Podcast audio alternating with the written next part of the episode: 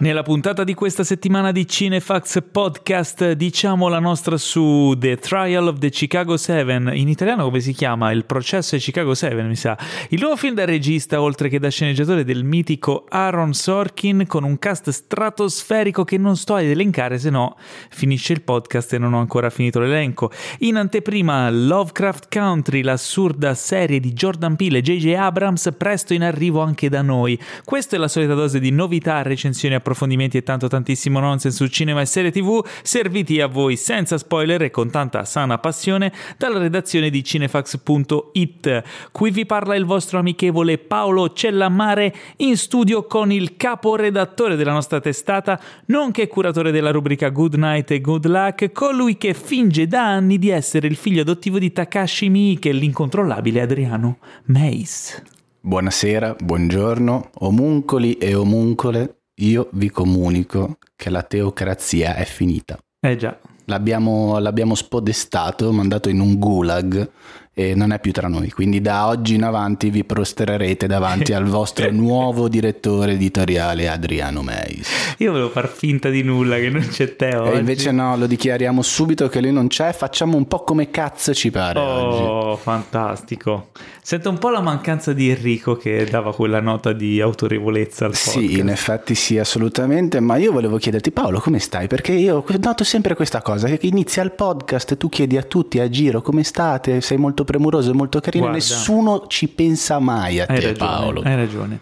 Allora, io intanto ti devo raccontare che ho passato questa settimana Mhm. ehm, con il capo cosparso di ceci in ginocchio sulla cenere. Ma perché te l'ha detto... Perché la settimana scorsa ho detto che The Boys era di Alan Moore, che tra l'altro ti avevo chiesto conferma e tu mi hai detto sì sì, sì, Ma sì invece di Garth assolutamente, Ennis ma non è vero. e lo sapevo io. La- stai parlando della graphic novel. La graphic novel, esatto. Ok, ok. E ho fatto una figuraccia, ma ormai sono avvezzo perché eh, te l'ho detto, ultimamente sono talmente incasinato che ogni puntata per me è come un'interrogazione impreparato. Ma infatti io ho un po' paura per questo episodio perché temo che potrebbe essere forse la puntata più brutta della No, settimana. ma- Paolo. no, magari sarà la puntata più bella, ma allo stesso tempo piena di fandonie. Questo sicuramente, ma poi è, è una coppia inedita la nostra, non ci È siamo vero, mai cimentati vero, e no, te, basta. Nuova accoppiata. Dai. Inoltre sto bene perché ora tra poco a mezzanotte è il mio compleanno.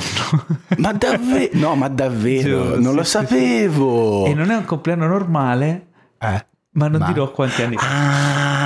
Ah, è, è la- Eh. è- sono Yanta. Eh già, eh già. Però, però non me ne frega niente anche perché la festa è rimandata a giugno. Aspetta, ti interrompo. Allora, cari ascoltatori, anche se voi ascolterete questo podcast eh, dilazionato più in là nel tempo, sappiate che non vi stranite e unitevi mentalmente e concettualmente a me quando io tra un'ora e 40, e un'ora e, e 12 minuti inizierò a cantare tanti auguri a te a la mezza- Paolo. Grazie, che bello. Che bello passare eh, lo scatto della mezzanotte con il mio Vuoi te, amico Max. vuoi che te lo canto come, come Marilyn Monroe? Sì, Happy magari. birthday, Mr. President. President. Allora, Dai. prima di partire col nostro consueto de- defilé di stronzate, eh, vogliamo ringraziare i nostri preziosissimi sponsor. E uso il plura- plurale oggi perché abbiamo una new entry che è Adler Entertainment che il 26, 27 e 28 ottobre, segnatevi le date, distribuirà in sala al cinema Banksy, l'arte della ribellione, il documentario che rivela la storia dell'artista underground Banksy dalle origini eh, in una sottocultura criminale fino alla sua ascesa come leader di un movimento artistico rivoluzionario. Allora, prima di lasciarti al, Ci la ascoltiamo il parola, trailer. visto che, esatto, visto che tu l'hai, l'hai visto, ci ascoltiamo il trailer. Un capolavoro dell'arte autodistrutto. Si fa chiamare Banksy, ma non è il suo nome reale. È uno dei più grandi artisti di graffiti. Attivista sociale, hacker pubblicitario. Oh mio Dio, Banksy lo ha fatto ancora.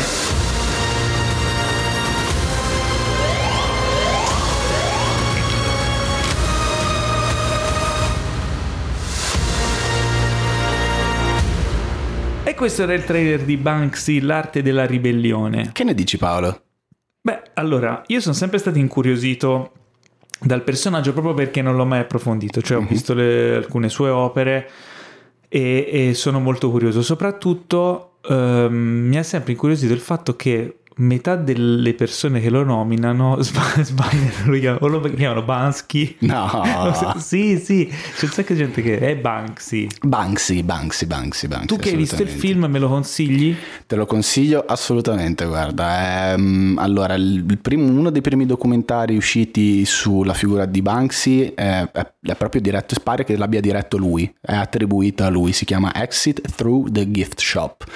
Ma non è un film che è incentrato completamente sulla sua figura, anzi parla un pochettino di più rispetto a quello che è la commercializzazione del- del- dell'arte e della cultura underground, che ovviamente per un appartenente, un appartenente alla street art è una roba assolutamente da demonizzare, ok? Invece questo è un documentario che è molto molto immersivo, ti dà un sacco di background e di contesto storico, sociale dell'Inghilterra in cui nasce Banksy, perché Banksy nasce intorno agli anni 90, ovviamente artisticamente parlando, sto di dico, nasce negli anni 90 in pieno periodo underground, insomma, street art, hip hop, eh, Basquiat, eh, i Massive Attack, insomma, quella cultura là di Bristol degli anni 90 e insomma è un film che mh, racconta veramente, veramente, veramente bene la storia di Banksy in toto, dal suo pensiero alla sua evoluzione da prima da graffitaro, poi a divent- fino a diventare un performer e attivista politico e sociale e ha la figura assolutamente mainstream che è adesso perché all'inizio Banksy non lo conosceva nessuno e poi è riuscito attraverso anche a- attraverso internet e comunque le- i, i nuovi media a imporsi come figura di cul- culto anche ovviamente al fatto che la sua identità è avvolta dal mistero Poi chiaramente ora voi avete ascoltato la versione audio del trailer, ma essendo un artista visivo vi consiglio di cercarvi su YouTube casomai il trailer in versione video che insomma ha- un po' più, ha più senso. E poi assolutamente andate a vederlo in sala perché vale veramente la pena. È un, è un unicum, nel senso che a livello di audiovisivo mi sento di dire che non esiste un, un racconto così dettagliato della, della carriera artistica di, di, di quest'uomo. Figo, figo. Eh, passando avanti, ringraziamo anche Infinity, che ormai lo conoscete, il nostro sponsor usuale, il servizio streaming perfetto per i cinefili, eh, che vi offre migliaia di film e serie TV disponibili sempre su tutti i device e ogni settimana vi dà anche un film premiere, una delle ultime novità in anteprima per sette giorni, dal 23 ottobre. eh, ritorna, perché c'è già stato in esclusiva, eh, L'inganno perfetto, il thriller con Helen Mirren Mirren e Ian McKellen. Eh, ma noi, come tutte le settimane, prendiamo dal catalogo di Infinity un titolo, perché è veramente sterminato questo catalogo, un titolo che però ci stia particolarmente a cuore. E questa settimana abbiamo scelto un film di Clint Eastwood, diretto da Clint Eastwood, forse uno dei più belli Direi di sì. Mm, sicuramente sicuramente- uno dei miei preferiti. sì, secondo me nella top 5 dei più belli che ha, che ha fatto Clint eh, e eh, con un cast fantastico, c'è Sean Penn, Kevin Bacon, Tim Robbins, sto parlando di Mystic River, un thrillerone eh, Con, con forti, con forti tonalità drammatiche. Sì, sì, perché sì, ci sono veramente del- delle tonalità drammatiche alte. Il cast si, dis- si disimpegna in una prova corale dove non riesce a indicare chi è il più bravo dei tre, perché mh, per esempio ti faccio un esempio stupido, eh, io non stravedo particolarmente come attore, è bravo, riconosco che è bravo, ma a me non sconfinfera particolarmente Kevin Bacon. Fa una parte incredibile, Tim Robbins, Sì, probabilmente è la, idem. la miglior eh, prova di, di Kevin Bacon. Non so se è la migliore, però mi, mi è piaciuto veramente tanto. Ma tutte e tre, Sono tutti davvero, credibili sono- nella parte. Ma perché fa- fanno, rendono, rendono veramente unici i loro personaggi, creano questo la- rapporto di questi tre amici che crescono assieme fin da bambini eh, in una realtà difficile. E fino a che c'è un evento, loro crescono, prendono strade diametralmente di- diverse nel, nel loro percorso di vita e poi c'è un, un avvenimento di rottura che spariglierà le carte e porterà avanti una situazione particolarmente thriller e di tensione, insomma. Sì. Insomma, se avete degli addominali possenti e non avete paura di un pugno nello stomaco, questo è il film che fa per Mm. Sì, sì, direi di sì. È straconsigliato quindi ricordatevi inoltre che eh, con Cinefax voi potete avere ben due mesi omaggio di Infinity usando il codice sconto appunto Cinefax quindi No, per- provate- se dici cinefaz ti scrivono, ti scrivono cinefaz con la Z. Cinefacts. Facts. Cinefacts. Facts. Non sbagliate, eh? Va bene. Se vi viene scritto che, che è sbagliato il codice, sappiate che l'avete sbagliato. Io Infinity, ce l'ho, io Infinity ce l'ho già e mi riguarderò Mystic River perché, perché è un filmone. Bravo, bravo. E eh, arriviamo nel vivo del del podcast, il momento che voi insomma so che adorate particolarmente perché siete protagonisti, perché siete degli esibizionisti fondamentalmente, lo so cari omuncoli e donnuncole. Ma esibizionisti che vanno al parco e aprono l'impermeabile. sono esibizionisti delle domande. Ah, ok. Perché è il Ok. momento della domandona. Eh, come funziona? Ogni settimana prima di registrare il podcast noi vi facciamo un appello su Instagram perché insomma se siete dei bravi eh, cinefaxers, come, come ama definirli Teo, eh, ci seguite anche su Instagram e all'appello hanno risposto... eh, cioè, diciamo, abbiamo scelto tre persone, hanno risposto un po' di più, però noi facciamo una selezione. Eh, oggi sono stato magnanimo, Mm, ne ho scelti tre. sei stato bravissimo. Sono stato bravo. Bravissimo. Perché se no dicono che quando non c'è Teo poi io sono cattivo. No, no, no, abbiamo fatto un'ottima cernita, abbiamo tirato fuori tre, tre domande di livello. Tre domande carine. La prima è di Nicola Cozza che ci chiede... Ma Cozza Amara? Cozza, Te lo ricordi, te lo Certo ricordi che me lo ricordo. Cozza Amara? Cos'è? Cozza Amara era Johnny Stecchino, cos'è?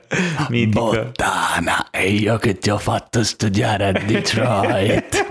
Sì, sì, sì. sì. E- non mi somiglia per niente, Paolo. Ho rivisto pochi giorni fa la Bello, clip di, del bello, dottor Randazzo. bello. Il dott- il dottor Randazzo è sempre Johnny Stecchino, sì, è sempre Sì, sì, lui. sì, Dottor Randazzo. No, se non avete visto Johnny Stecchino, Ragazzi, fate, eh, Benigni, eh, lo possiamo dire, è il no, momento, sì, sì, il sì. primo della puntata, diciamolo Paolo. Fatevi questo grande favore, guardatevi Johnny Stecchino se non l'avete fatto, ma se non l'avete fatto siete dei pazzi, dei criminali, chiudete questo podcast. uno dei più bei film di Benigni. Eh, dunque, Nicola Cozza, non Amara, Non amara, non è cozza amara. ci chiede: siete dei registi? Che, cioè, dobbiamo immedesimarci. Ah, siamo, è siamo è un dei gioco di ruolo. registi. ok. Siete dei registi che hanno avuto un grosso successo con l'opera prima. E Hollywood vi chiama. Hollywood Ma è il tuo caso, Paolo. Potrebbe essere, potrebbe, potrebbe succedere. Potrebbe ancora accadere. E Hollywood vi chiama per dirigere un film sequel di un famoso franchise. Ok. Quale vorreste fosse e soprattutto come lo stravolgereste? Con sequel non intendo per forza il film numero due della saga, quindi diciamo un film da incastonare in un Ah, franchise. quindi poi, poi si può anche pensare di iniziare un franchise. No, No, un devi franchise, tipo che ne so, ah, eh, vuoi fare il film nuovo di 007 oppure vuoi fare un Eh. film nuovo del, di Alien Ok, oppure ok. della Marvel No. oppure capito? No. No, a tutti e tre comunque. E Neanche per, per tre ipo- hai fatto tre ipotesi, nessuna delle tre tre. ipotesi per capirci, Sì, insomma. sì, ci siamo. Dai. Eh, allora, vabbè, dai, eh, quale franchise? eh, cioè, ti- tu, dunque, ti chiama Hollywood e ti dicono: eh, Mace, Mm. il tuo film ci è piaciuto un casino. Che voi- film? una- il tuo Io- film, il tuo io non l'ho girato mai, mai girato un film. In medesima. Va bene, Ok, d'accordo. il tuo film, come si intitola tra l'altro? Ma che cazzo ne so? Il tuo film, ma che cazzo ne so, è fantastico, ci è Ok. piaciuto un sacco. Vogliamo, vogliamo che tu diriga il nuovo film Eh, che abbiamo in cantiere sì. di Di? E tu a quel punto lui sta per pronunciare il nome del franchise Sì. e tu E dici- dentro la tua mente incroci le dita, cioè tu incroci le dita e nella mente pensi speriamo che sia Speriamo che sia. Non lo so, Paolo, puoi rispondere prima tu così ci Ma no, tu penso. devi rispondere prima. Eh, beh, però, ti hai selezionato la domanda, quindi vuol dire che ti sei pensato una No, risposta. l'ho selezionata perché è carina questo gioco di ruolo. Sì. Cioè, eh, così a bruciapelo. Eh, ma non lo so, Una no. cosa che tu hai particolarmente affezione, tipo di Star Wars oppure No. Di Star Trek. No, decisamente no. decisamente no. E no, Di s- Batman. Di Ba- eh beh, Batman sì, potrebbe essere una buona opzione perché sicuramente io sono un fan, da bambino andavo matto per lui, per Indiana Jones e per Oh, Zorro. Zorro? Sai perché Zorro è and- è andato un po' nel catino, nel, nel nel dimenticatoio, quindi magari si potrebbe vero. ripescare Zorro dopo quella disastrosa maschera di Zorro con Antonio Banderas e Anthony Hopkins che è una roba... Io o ero drog- Cat- e Catherine Zeta-Jones. Sì, sì, o ero drogato Sì. o il mio amore Sì. per Zorro trascende ogni cosa. Sì, però eri drogato. No, ero drogato. eri drogato. Eri, eri profondamente drogato o Ah, in sì, uno aspetta, stato no. di ipnosi, Ah, Paolo? Mi stanno rivenendo dei ricordi. No, eh, Ma che era una sorta di Zorro che ritorna in sì, azione dopo anni. no? una roba Cioè, inqualificabile. Ecco, ridarei lustro alla saga di Zorro, di Don Diego della Vega. la volpe. La volpe, la zorra. È bello Zorro. È bello sì, Effettivamente, Zorro. Ma guarda, da bambino bello. davvero i- i- le icone erano Indiana Jones, Zorro e Batman e di lì non ci si schioda. E quindi il, il produttore ti dice vorremmo che tu dirigessi Zorro, Zorro, un Zorro, crossover tra Tra Zorro, contro- Indiana Jones e Batman. Boh, Eh? ragazzi, che roba Fantastico. incredibile. È mio. Cioè, Cosa succede? Quindi, Cioè, Indiana Jones può incontrare Zorro perché sono coevi. Ma no, ma cosa dici? Come fanno a essere coevi? No, è vero. Eh, Zorro di che anno è? eh, Zorro dovrebbe essere, secondo me,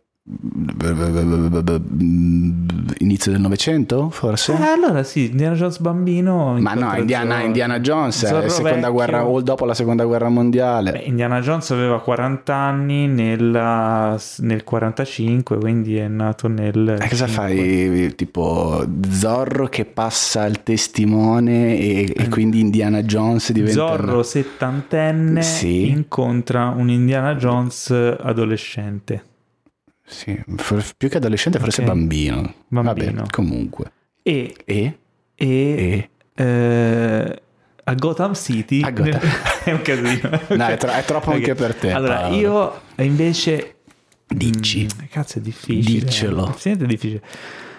Eh, sarei contento sia per Star Trek Ah, basta. che Ma riusciamo per un film per, della Marvel. per una puntata non No, nominare scherzi, oggi, oggi devo parlare che è uscita No, la prima puntata di no. Discovery. dopo Però non puoi dire un film Marvel generico, devi dire uno specifico, sennò è troppo Vabbè, facile. Marvel è già un franchise. Sì, è un franchise, siamo d'accordo, però vai, Però- vai a picchiare su qualcosa di un pochettino più Vabbè, preciso. Punisher. Se tipo mi dicessero ok, abbiamo deciso di rilanciare Punisher con un film, Punisher saprei come farlo bene. Ah, Perché non l'hanno ancora fatto bene. Cioè, Vero. hanno fatto du- due, tre film, la serie TV non era bella? due stagioni. No, era terribile. Davvero, ne ho sentito Terribile. qualcuno me ne ha parlato bene. sei Ah, nella serie TV Sì. è, è bello in Daredevil. Nella serie TV di Daredevil, quando appare Punisher, è abbastanza ci sta. È un po' lui. E quindi è bello. Nella serie di Punisher, invece, è Punisher nei primi, credo, due minuti. Ah, Cioè, tu puoi fare una serie, tutti aspettano Punisher, fai una serie in cui all'inizio è Punisher e poi decide di, di non essere più Punisher a Mm. inizio serie perché poi ci deve ridiventare dopo. Ma, ma porca miseria. Cosa ti Allora, devo dire? Scelte, scelte Se no, sai cosa potrebbe Punisher. essere bello? Eh. Anche che se non ricordo male dovrebbe essere um, o in pre-produzione o addirittura in produzione un film su Spawn. Sì, che lo dirigerà direttamente eh, McFarlane. Ma davvero? Sì. Non me lo ricordavo perché avevamo dato la notizia sicuramente, non so se sul podcast, sul sito dovrebbe esserci e, e quindi sì, anche quello è un franchise che vorrei vedere rilanciato. Ma non ho mai amato particolarmente Spawn, dico la verità. Cioè, apprezzo, sono un grande stimatore di McFarlane come persona, Ah. cioè, perché comunque a livello imprenditoriale, di creativo, di rivoluzionario, eh, grande stima. Però Spawn in sé per sé non mi ha mai particolarmente colpito. Io ero ragazzi, cioè ero mm, pi- piccolo piccolo, avrò avuto 12-13 anni quando pre- presi in mano per la prima volta un fumetto di Spawn, aveva dei, rimasi colpito dai disegni, erano, erano incredibili. E il Peccato che il film non sia... film, la serie animata? La serie animata non l'ho vista, e poi tra l'altro è una cosa che ave- avete detto anche durante un'altra puntata, ma è bello ribadirlo, che è, è figo anche Spawn perché è il primo, è il primo supereroe, comunque il primo eroe che rappresenta una minoranza, perché comunque lui, è, Quello di- lui sì, è è di colore, quindi questa è una cosa sempre bella da ricordare. Sì. Tra l'altro la serie animata era di HBO. Ma va, Già. Vabbè. Infatti era una serie animata iperviolenta. Comunque, sì, carina questa domanda. Grazie Nicola, molto divertente. grazie Nicola Cozzamara. Eh, Ludovico Cozza Antoni amara. invece ci fa una domanda che è un po' angolo del tecnicismo becero. E allora risponderai tu e io dirò Cozzamara. Domandone, quale sarà secondo voi il prossimo step o innovazione per quanto riguarda i VFX, cioè i visual effects, gli, eff- gli effetti visivi. Cosa vi aspettate? Gli affetti visivi. Gli effetti visivi. Ah, ok. Cosa vi aspettate o cosa vorreste come innovazione oltre al 3D senza occhiali di Cameron, ovviamente? Allora, lui fa riferimento al 3D senza occhiali di Cameron, ma quella è una tecnologia di proiezione. Mhm. Cioè il 3D esiste già in produzione, poi come tu lo vedi, tu lo puoi vedere in, in tv con gli occhialini della tv, Mhm. lo puoi vedere al cinema con varie tecnologie, poi un giorno uscirà la tecnologia senza occhiali, se mai uscirà, tu vai al cinema, lo guardi, non ti metti gli occhiali, ma ti faranno vedere anche i film vecchi, perché è una cosa di proiezione, non è una tecnologia di VFX.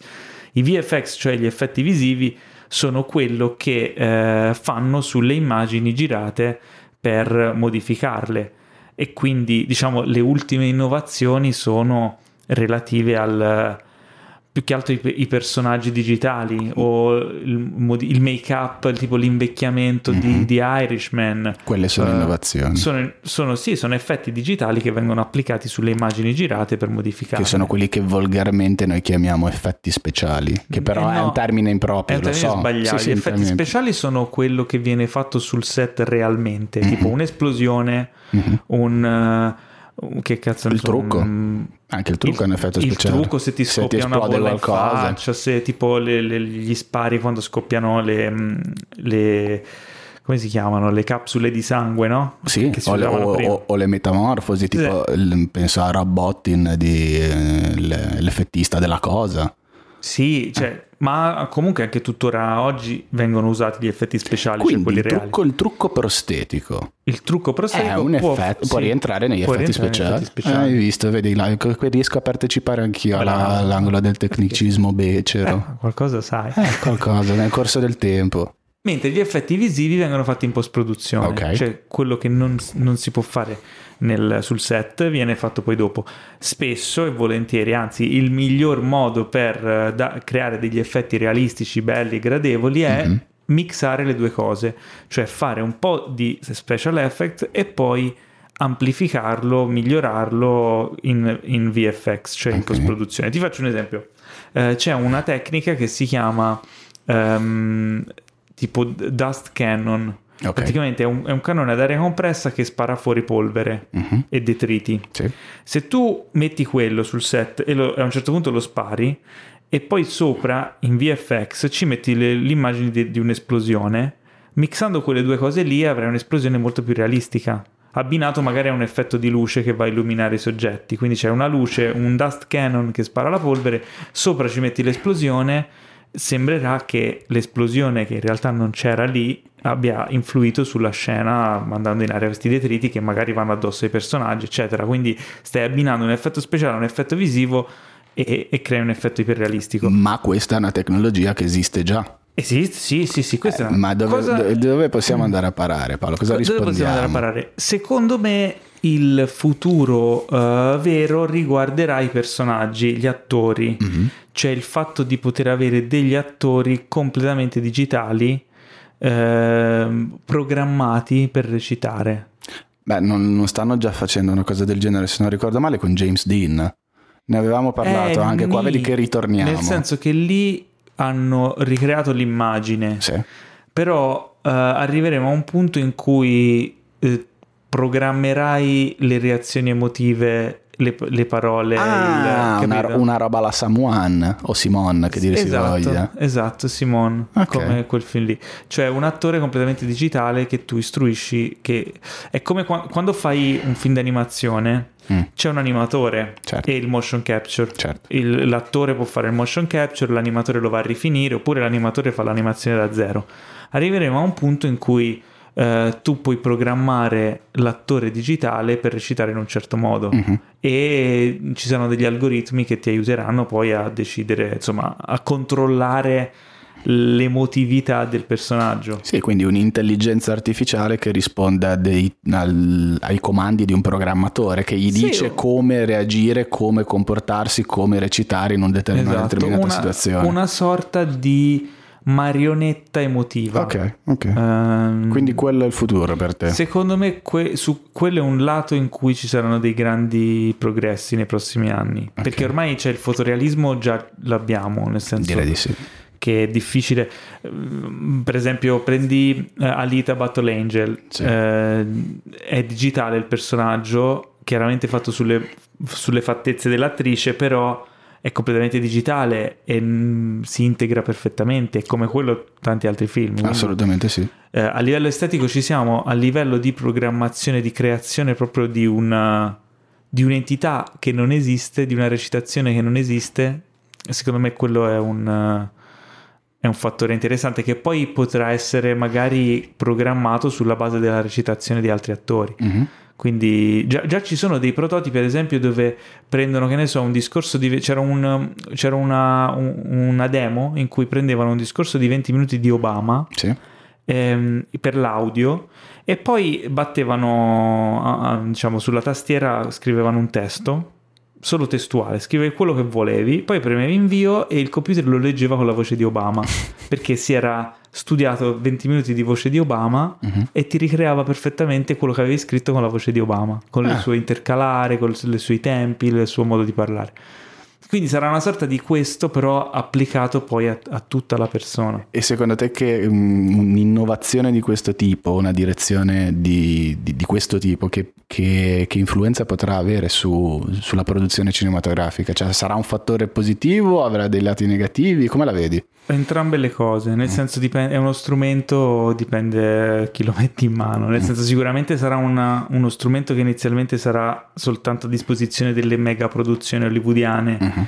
o insomma di grandi produzioni. Nel corso degli anni, come tutte le tecnologie, diventerà Accessibile per a chiunque. chiunque. E immaginati tra non so quanti anni, quando sarà accessibile a chiunque, eh, anche un ragazzo una ragazza eh, alle prime armi con pochi mezzi potrà crearsi il suo film d'animazione programmando. Cioè allora l'importante diventerà l'idea, la, ehm, la scrittura, l'emozione che vuoi convogliare, non più il fatto di avere un budget, di avere il casting, eccetera, no? Diventerà la bravura. Secondo me si arriverà alla fine di tutto a eh, ritornare proprio al nocciolo della questione, cioè cosa vuoi comunicare. A me credo che farebbe effetto vedere un, eh, Ma non te ne un film, un film con un attore sapendo che non è un vero attore, che è una cosa ricreata da un computer, da un'intelligenza artificiale. Mi farebbe molto molto strano, A pensarci ora sì, però... Ah, vabbè, ovvio, magari tra 15 anni, 20 anni sarà una roba normalissima. Sì, sì. Eh, ultima domanda ce la fa Alberto Giorgi. Questa è la domanda migliore di tutte. Oh, qual è... Questo è per te proprio. No, non per me, anche per te. L'abbiamo Anche per scelta me, assieme anche per perché ha detto Però- questa è la nostra serata, Questa festeggiamo così. Questa è la domanda per papà, per il tuo papà putativo. Qual è il film di Takashi Miike che avete maggiormente apprezzato? E io penso che sia una domanda difficilissima. Eh, te lo stavo per dire, che in realtà è una domanda stronzissima questa. Però mettila sul personale. Cioè non Sul deve essere il personale. più bello, il più apprezzabile da tutti, deve essere quello che più hai apprezzato tu. È difficile perché Mike è uno di quei registi quando vidi, il- di, di cui quando, quando vidi il primo film, che se non ricordo male forse fu il più famoso, il classico dei classici, Ichi the Killer, Anch'io. Eh, mi, aprì, mi aprì un mondo. È uno di quei registi che, mh, per quanto mi riguarda, vidi il primo film e ho detto: Ok, devo vedere tutto quello che c'è a disposizione di quest'uomo. E di lì ho cominciato e sono arrivato ad averne visti, credo, una trentina di film di Miche. Quindi sei molto lontana da... Sono molto lontano anche perché lui è un mostro produttivo, è uno che tra film per la televisione e quelli che escono in sala gira una roba come tre film all'anno, quattro film all'anno, delle robe fuori, fuori dal mondo. Vi- è vicino, cioè, tra l'altro te ha scritto di recente una top 8, una top 8 o chiamiamola Top come 8. vogliamo, sui registi eh, più produttivi più prolifici. più prolifici. E Miche, tra l'altro, stranamente non è primo. Sai Sì. che non è primo? Non mi ricordo chi c'è in prima posizione. Beh, anche Herzog è molto prolifico. Herzog è abbastanza prolifico, ma non si avvicina neanche alla top 3. Ma non, non divaghiamo. E quindi il primo che avevo visto è stato Ichi the Killer, eh, però non so dirti quale, quale possa essere il preferito in assoluto, perché sono anche talmente tanto diversi Sì. l'uno dall'altro che è difficile capire. Cioè, allora, quello che mi ha lasciato, che ho, avu- ho avuto delle sec- mi sono reso conto che mentre lo guardavo ci sono state una serie di sequenze che ho guardato con la bocca spalancata perché dicevo, ma questo qua non è un regista, è un chirurgo. È stato 13 assassini. Bellissimo. 13 assassini e poi sulla falsariga di nuovo stessa reazione da bocca aperta Harakiri, Death of a Samurai. Oh, l'hai visto? Certo che l'ho visto. Ma l'hai visto in 3D o in 2D? No, te lo so che l'hai visto in 3D Eh. perché l'hai già detto, che l'hai già visto nella sala figa in 3D. A Los Angeles. Ma te l'hai visto l'originale, Seppuku? Eh, sì, era in, era in originale con sottotitoli. No, no, no, il film. Ah, il film da cui, sì, di cui quello è il Seppuku, remake. Seppuku. Seppuku. Seppuku. Eh, no, non l'ho visto, com'è? Cospargiti il capo di cenere e vai a vederlo perché Di ceci. di ceci, perché è un film incredibile. Anzi, Sì? fatemi un È favore. più bello di quello di Miche. Mm, Sono diversi, sono belli tutti e due. Ok. eh, sono- quello di Mika è praticamente mm, un- una è speculare, cioè è fatto, Mm. fatto veramente, veramente bene. E l'originale è incredibile. Quindi fatevi un favore, guardatevi sicuramente Seppuku. Non mi ricordo di chi, chi, chi sia il regista, non ho, non ho non ho memoria del nome del regista. E poi Arakiri Death Samurai.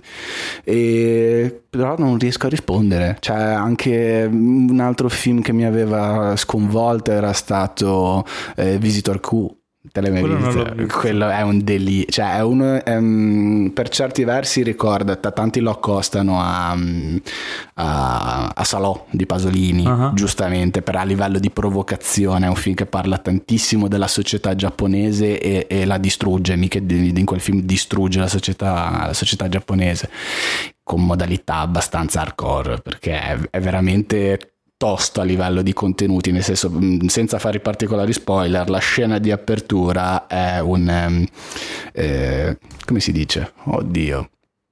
Mm? Un, eh, ora se mi viene il termine, ragazzi, ve lo dico, ve lo giuro, un rapporto tra padre e figlia. Un incesto. Un incesto, esatto. La per- la- la per- eh, lo so, ma non mi sai quando hai quei momenti Sì, di sì, vuoto incredibile. Ecco, la scena di apertura è un incesto, così per incominciare. Ok. E poi va avanti nel delirio. Quindi Visitor Q quello. Poi a livello di film onirici e particolari e deliranti che finisci di vederlo e dici no vabbè ma mi hai preso per il culo per due ore. Audition. Au- audi- no, Audition è costruito bene. è- Sì, però il finale vai fuori di te. Assolutamente, io però parlavo di Gozu. Ah, Gozu non l'ho visto. Gozu- l'avevi già consigliato. Gozu, Gozu è un what the fuck incredibile, ma quella è- Alcuni sono un po' difficili da recuperare. sono difficili da recuperare. Fortunatamente Però è anche il bello, Ci eh. sono dei cofanettoni, non ti so dire, ora poi magari lo, lo Ah, segnaliamo. tipo di cofanettoni di Miche. Sì, sì, assolutamente. Eh, non beh. mi ricordo di quale No, che- sia la, la Io- casa che, che- che li fa, ma magari lo mettiamo nella descrizione del podcast Io sono vale un, sono un po' stronzo perché se non è tipo in Blu-ray, se non è in Non HD, credo, non credo che siano, no, non sono Blu-ray, sono DVD. Eh, Io quindi al limite no- vado a trovare paio. un'edizione straniera, qualcosa, però lo devo vedere in HD. Poi lui è uno che ha fatto tutta una riga di, di Yakuza movie incredibili. C'è un famoso video, andatevelo a cercare, fatevi questo piacere, guardatelo, di Jodorowsky che commenta un film di Mike che è, eh, oddio non mi viene in mente il titolo, dove c'è una Yakuza che come arma utilizza una cerbottana Mhm. che però non- non- non- la quale non viene utilizzata dalla sua bocca.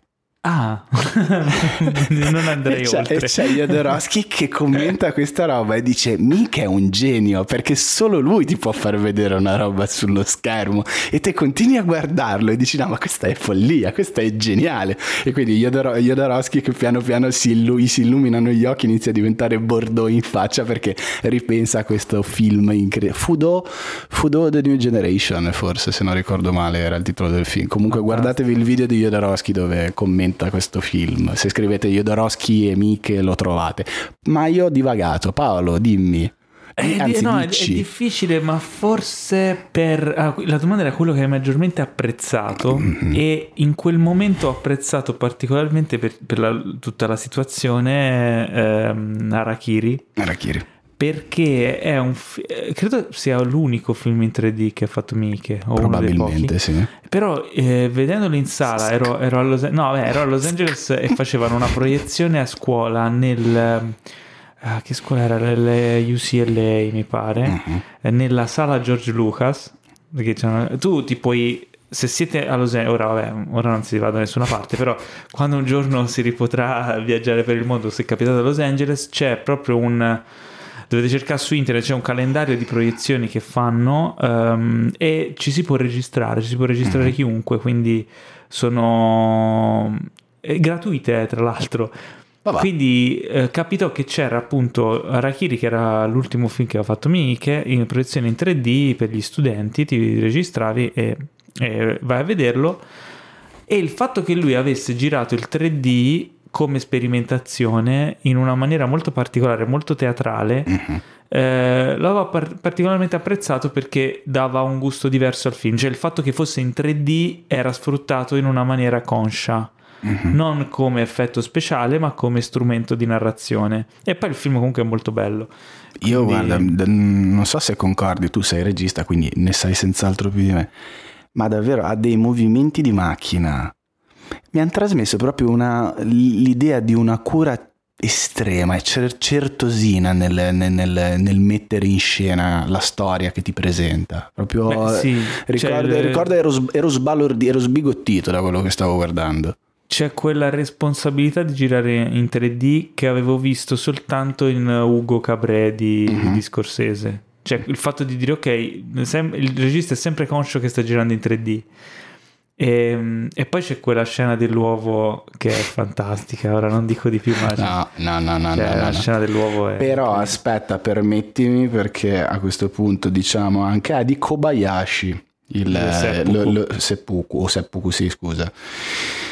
E eh, to- ri- per chiudere su Miike, Sì, domanda: tu hai visto al cinema eh, Hostel? Premio speciale della giuria al Festival di Cannes nel 1963, Masaki Kobayashi. Sì, l'ho visto in sala e sì, l'ho riconosciuto quando... quando- Eh, dai, su, ma Eh, per chi mi hai preso? Lo so, Perché c'è... eh, lo, lo spieghiamo ai nostri C'è un- ascoltatori o ci divertiamo No, c'è te? un cameo di Miike in eh, Hostel. Se avete visto Hostel e non l'avete riconosciuto, riguardatelo. Se l'avete visto e vi avete riconosciuto, bravi, siete, siete come noi. Se a un certo punto vedete un asiatico che esce da una struttura tutto soddisfatto per quello che ha fatto all'interno della stessa struttura e non facciamo spoiler perché siamo spoiler free, sappiate che quell'uomo è Takashi Miike. Ed ha anche un prezioso consiglio. Ed è uno Vabbè, psicolabile. Ma io ho riconosciuto anche Shinya Tsukamoto in Silence di Scorsese. Eh, È una delle cose più belle di quel film. Eh, che cazzo. No, vabbè, è un- è- già di per sé a me è piaciuto, è un gran bel film, ma che parte fa quell'uomo? Cioè, Tsukamoto- ma Tsukamoto ragazzi fa tutto. Tsukamoto, re- visto che stiamo parlando di registi giapponesi, Shinya Tsukamoto Shinya Tsukamoto, già il regista del famosissimo Tetsuo, di Iron Man, anzi che se non l'avete visto, fatevi un ma forse l'abbiamo probabilmente Abbiamo parlato più di volta, però nei, nei primi... No, ma prime in realtà io mi sentirei di dirvi un fatevi un favore generale e recuperatevi tutti i film che ha fatto Sì, Tsukamoto che non sono tanti, non è non ne, fatti, non ne ha fatti tantissimi, però ha tirato fuori delle, delle perle incredibili, ma soprattutto è- lui è geniale per come monta, per come, per come dirige, eh, è un attore, fa direttore della fotografia, se la canta, se la suona, fa tutto Ma Tsukamoto. soprattutto ha dato anche la voce in originale Ah. a un personaggio di un famoso videogame. Ma sai che questa non la so? Ah! Mi cogli in fallo. È la voce in Metal Gear Solid 2 di Vampire. Ma che cazzo dici? Esatto. No, Eh, giura. eh, giuro, giuro. Che figata. Giuro, infatti tipo nei titolini avevo scritto... Ah, più che altro, se, come sai, essendo fan di, di Metal Gear, questa è veramente una chicca, Questa è una niente male. ma ogni tanto ti stupisco. Passiamo alle news, ragazzi. È il momento delle news. Ci abbiamo un po' di news carine. Eh, apriamo con Dexter, la famosa serie Dexter Mhm. di Showtime. Showtime. Tornerà eh, con 10 episodi sotto forma di revival. Sì, ehm, hanno già sempre su Showtime. Esattamente, hanno, hanno già anticipato e chiarito che non si tratterà di un reboot, No. ma anzi sarà un, eh, un'aggiunta rispetto a come avevamo lasciato Dexter. Quindi tornerà eh, Michael C. Hall. Assoluta- assolutamente Dov'è sì. E lui regge tutta la serie poi alla fine. Ma non sai che io non sono propriamente Tu l'hai d'accordo. vista? Io l'ho visto tutto Tutte le qua- stagioni? L'ho visto tutto quanto. eh, Quindi da quando era bella a quando, poi a quando poi, a quando poi ha avuto un tracollo, tracollo clamoroso. E, um, a me Dexter è sempre piaciuto. Secondo me l'idea di base di eh, un assassino supereroe, perché alla fine lui è un supereroe. È un serial è un super killer ca- di serial killer. Esatto, serial killer di, di, di, di, serial killer che però comunque agisce per bene, cioè per il bene. Lui eh, ha nella testa l'idea di ripulire il mondo dalla spazzatura. Sì. perché è stato da, da, bambino, da, bambino ha subito un trauma per il quale lui ha sviluppato questa, questa, sete di sangue, questa voglia di uccidere poi è stato successivamente educato a, a controllarla e a canalizzare questi impulsi verso eh, uno scopo più alto se vogliamo.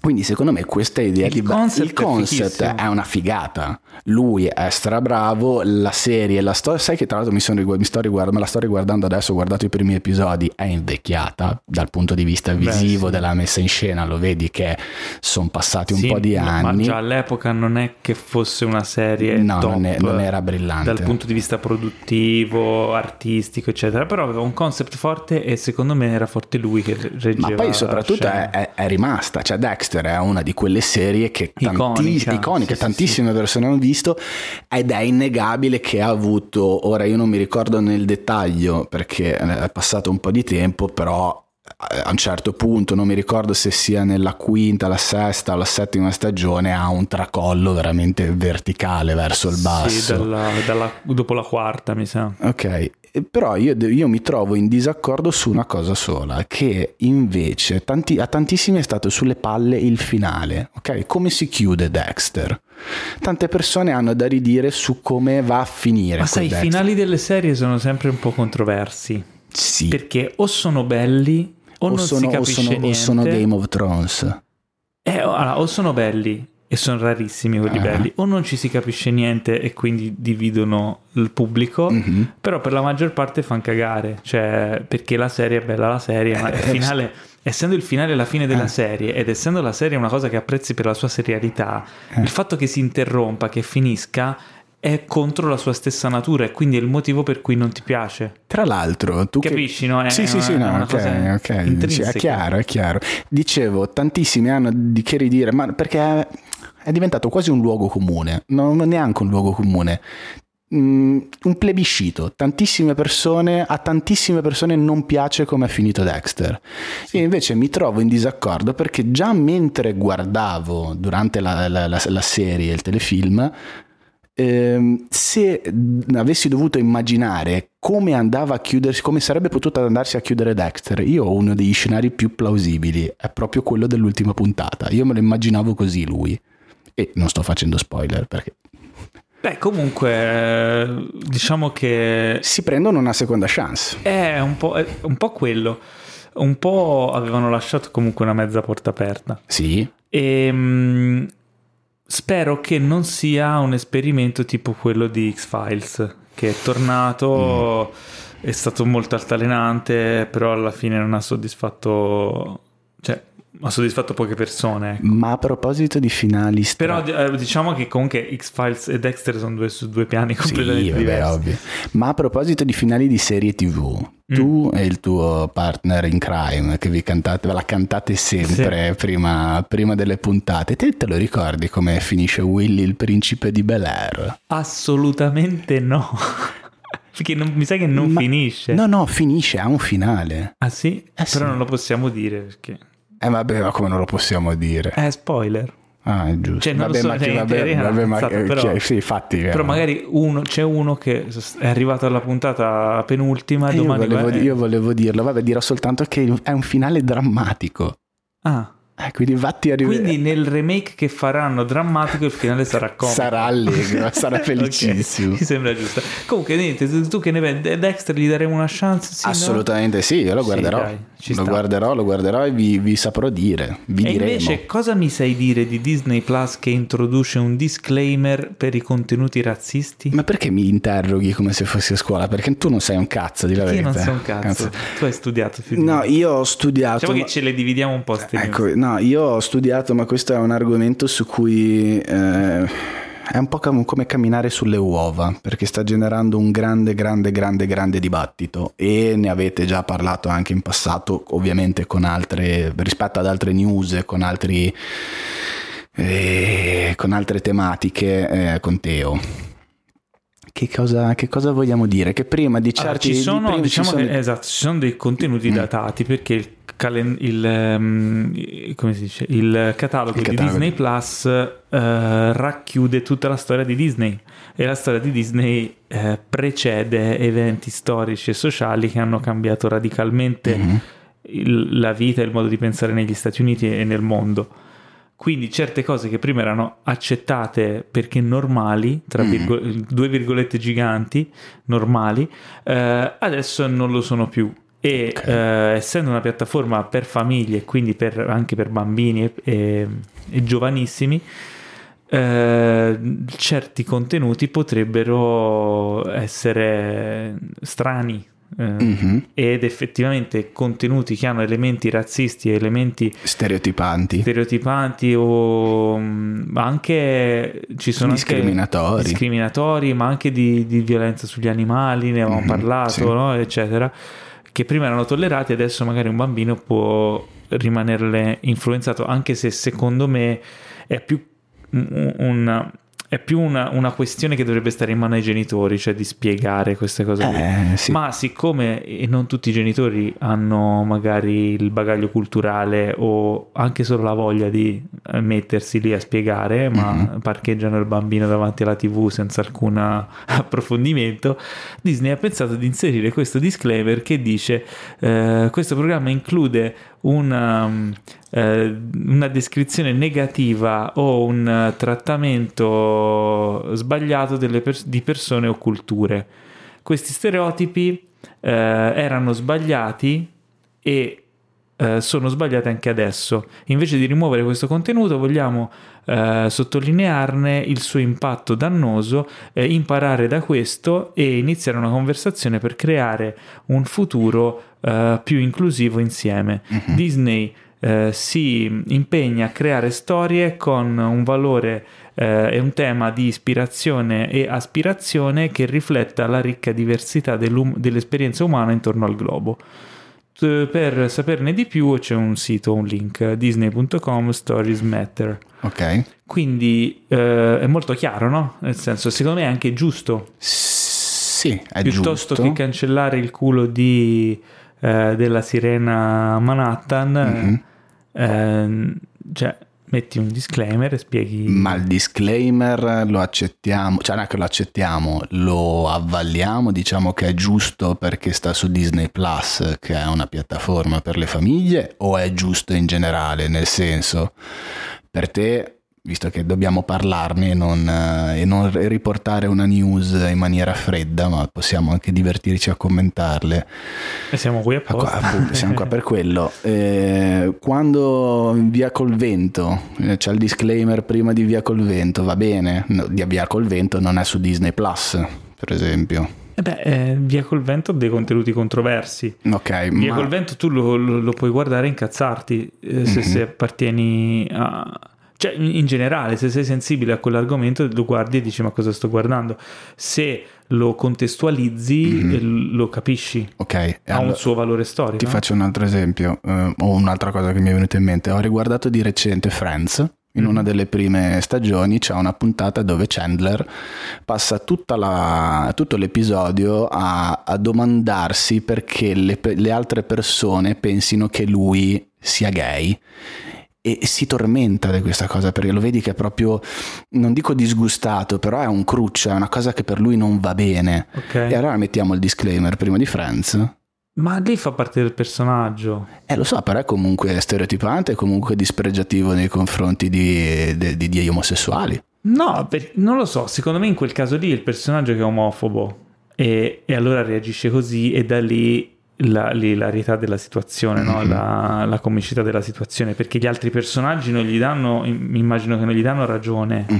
cioè lo, minimizzeranno la cosa, per lui è un grosso problema, per gli altri dicono ma dov'è il problema? Sì, prevalentemente sì. Ora io non l'ho visto, non ho visto. Sì, però, lo so però, che non è your cup of tea. Credo in questo caso qui eh, non è che cioè se, se, in quel momento tutti quanti dicessero no ma davvero ti, ti scambiano per gay ma è una cosa orribile? Allora eh, sì ci voleva il disclaimer. Mm-hmm. ma nel, in quel caso lì era solo un effetto comico. Ok no la mia in realtà voleva essere una piccola provocazione perché sul tema si sta veramente generando il delirio. Ci sono quelli che in maniera idiota e assolutamente mm, come si può dire col, col, dotati di paraocchi continuano mm-hmm. a mhm. dire che il politically correct sta raggiungendo estremi incredibili sta rovinando tutto quanto eh.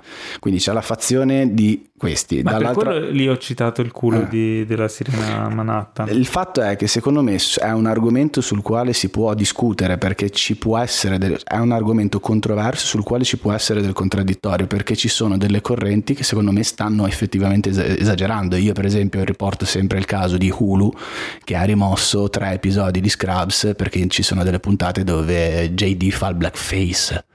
Eh, bastava un disclaimer bastava un disclaimer, può essere, ma un altro estremo, Netflix Italia, l'ultimo film di, ehm, di Spike Lee, Ricordami, ricordaci il titolo, te, Paolo. Il, um, oddio, ti ho messo in difficoltà anche a te, scusa. Mi hai contagiato, Vabbè, quello con... Uh, Vabbè, l'ultimo, l'ultimo, di Spike Lee... Uh, certo, da Five Bloods. Da Five Bloods.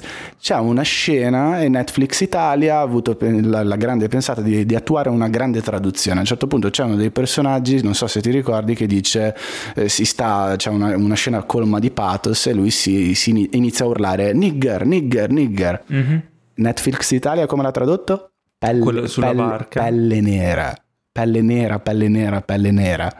Perché era un vietnamita? No, no, no, perché non volevano scrivere negro. Sì, sì, no, giustificato. Oh, scusa, oh, l'ho detto, oh, sono Vabbè, razzista, Paolo? Cioè, quello chiaramente era voluto, cioè... Eh, però quindi... capisci che stiamo... Oh, ti faccio un altro esempio, eh, io adoro Kate Winslet, non so se hai letto cosa, cosa ha detto, di, cosa ha dichiarato di recente. Cosa ha dichiarato? Eh, dopo aver lavorato con, con Allen e Polanski e dopo anni, che tra l'altro si era dichiarata entusiasta, due persone meravigliose, ah, sì, eccetera, sì, eccetera. Letto, ora adesso che c'è ovviamente questa, questo moto giustamente repulsivo conf- nei confronti di atteggiamenti sbagliati in America, se ne è uscita dicendo che sono due personaggi deprecabili, che sono... Che, che avrebbe che, preferito che, che, che avrebbe avuto così ah, o ah, l'attrice, eh, l'attrice. Io, in quel caso lì io la giustifico anche cioè nel senso tu lavori con un artista Mm. Tra l'altro, per un, per un attore è un... cioè lavorare con un regista che ti, ti, prende in mano e ti fa fare una cosa è un momento di, di estrema fiducia verso una persona, di mm-hmm. vulnerabilità. Mm-hmm. Tu abbassi tutte le tue difese e ti metti nelle mani di un'altra persona che ti guida a fare una cosa. Dopo scopri che quella persona nelle cui mani tu ti sei affidato mm-hmm. ha fatto delle cose eh, o comunque... Allen non, non ha fatto niente, per esempio. E ci sono delle... No, Allen, Allen, ah, no, no, no, no, Allen, delle... no, Allen è, stato, è, stato, giudicato innocente. Eh, lo so, però non tutti pensano che... Ma che non tutti così. pensano, eh, sti gran cazzi. Ci sono scusami, delle cose però... dietro che, che, non, diciamo, non tutti... Stai comunque infangando una persona che ha passato dei, comunque, dei momenti difficili con la giustizia, con l'opinione pubblica, con il suo ambiente lavorativo, è stato trovato innocente da, davanti a una giuria e te lo infanghi di nuovo. Ti sembra un comportamento corretto? A me no. E soprattutto mi sembra un comportamento un po' ad orologeria. Comodo così. Potevi dirlo prima, oppure a distanza di dieci anni dalla fine di Fringe, l'attrice che non mi, mi, scus- mi scuserete, non mi ricordo come si chiama, stranamente, l'attrice di colore che faceva Astrid, se ne è uscita dicendo che lei si è sentita sminuita, si è sentita insultata, si è sentita oggettizzata perché c'era la cosa ricorrente che nel telefilm il professore, lo scienziato protagonista, non mi ricordo anche qui come si chiama lui, ehm, lo scienziato protagonista si dimenticava sempre il suo, cogn- il, suo, il suo, nome e la chiamava in modi strampalati, cioè hai capito? Invece che chiamarla Astrid la chiamava Asterix, ok? Questa qua dopo dieci anni dalla fine del telefilm se ne è uscita, que- se ne è uscita dicendo dicendo che si sente oggettizzato. E, e, quindi io eh, ripeto, sono giusti i disclaimer, giu- è giusta la tutela eh, delle, mm, delle, minoranze, eh, ed è correttissimo tutte le cose giuste che stanno avvenendo, ma mi sembra di vedere che anche dall'altro lato ci, stiano, ci siano degli eccessi Ma comunque. sì, qui ci possiamo legare anche all'altra news. eh, Esatto, quella là che volevo andare. Esatto, relativa a The Boys e Umbrella Academy, che sono sotto accusa perché entrambi, tra- nel, nel cast di entrambe le serie, tra i personaggi c'è la figura del Silent Asian, cioè eh, l'asiatico. L'asiatico silenzioso. silenzioso, muto. Eh, nel ca- io Umbrella Academy non l'ho vista, nel caso di The Boys c'è Kimiko, il personaggio Kimiko che eh, ma Ma lei è muta. È muto, cioè sì, proprio per suo è il personaggio che così già era così nel fumetto. Guarda, io fortunatamente posso commentare la news perché ho, ho letto l'articolo e quindi cioè, ci sono ri- fumetto tra l'altro di Gar Tennis. Tengo- Quindi sono, sono riportate le fonti originali e quindi c'è il confronto tra i diversi personaggi rispetto al fumetto nell'articolo, quindi se volete andare ad approfondire dateci un'occhiata.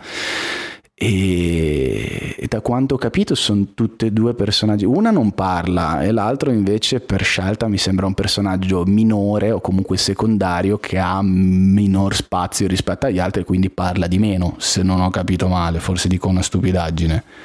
Ma anche se fosse stereotipo, eh, Paolo, eh, gli asiatici, tu che sei stato in, in Asia, in diversi posti, ami la cultura giapponese Sì, e sì. asiatica in generale, possiamo dire che sono tendenzialmente delle persone che... No, chill. non ho mai sentiti parlare io. Esatto, non Sono parlano, stato in in Cina, in Giappone.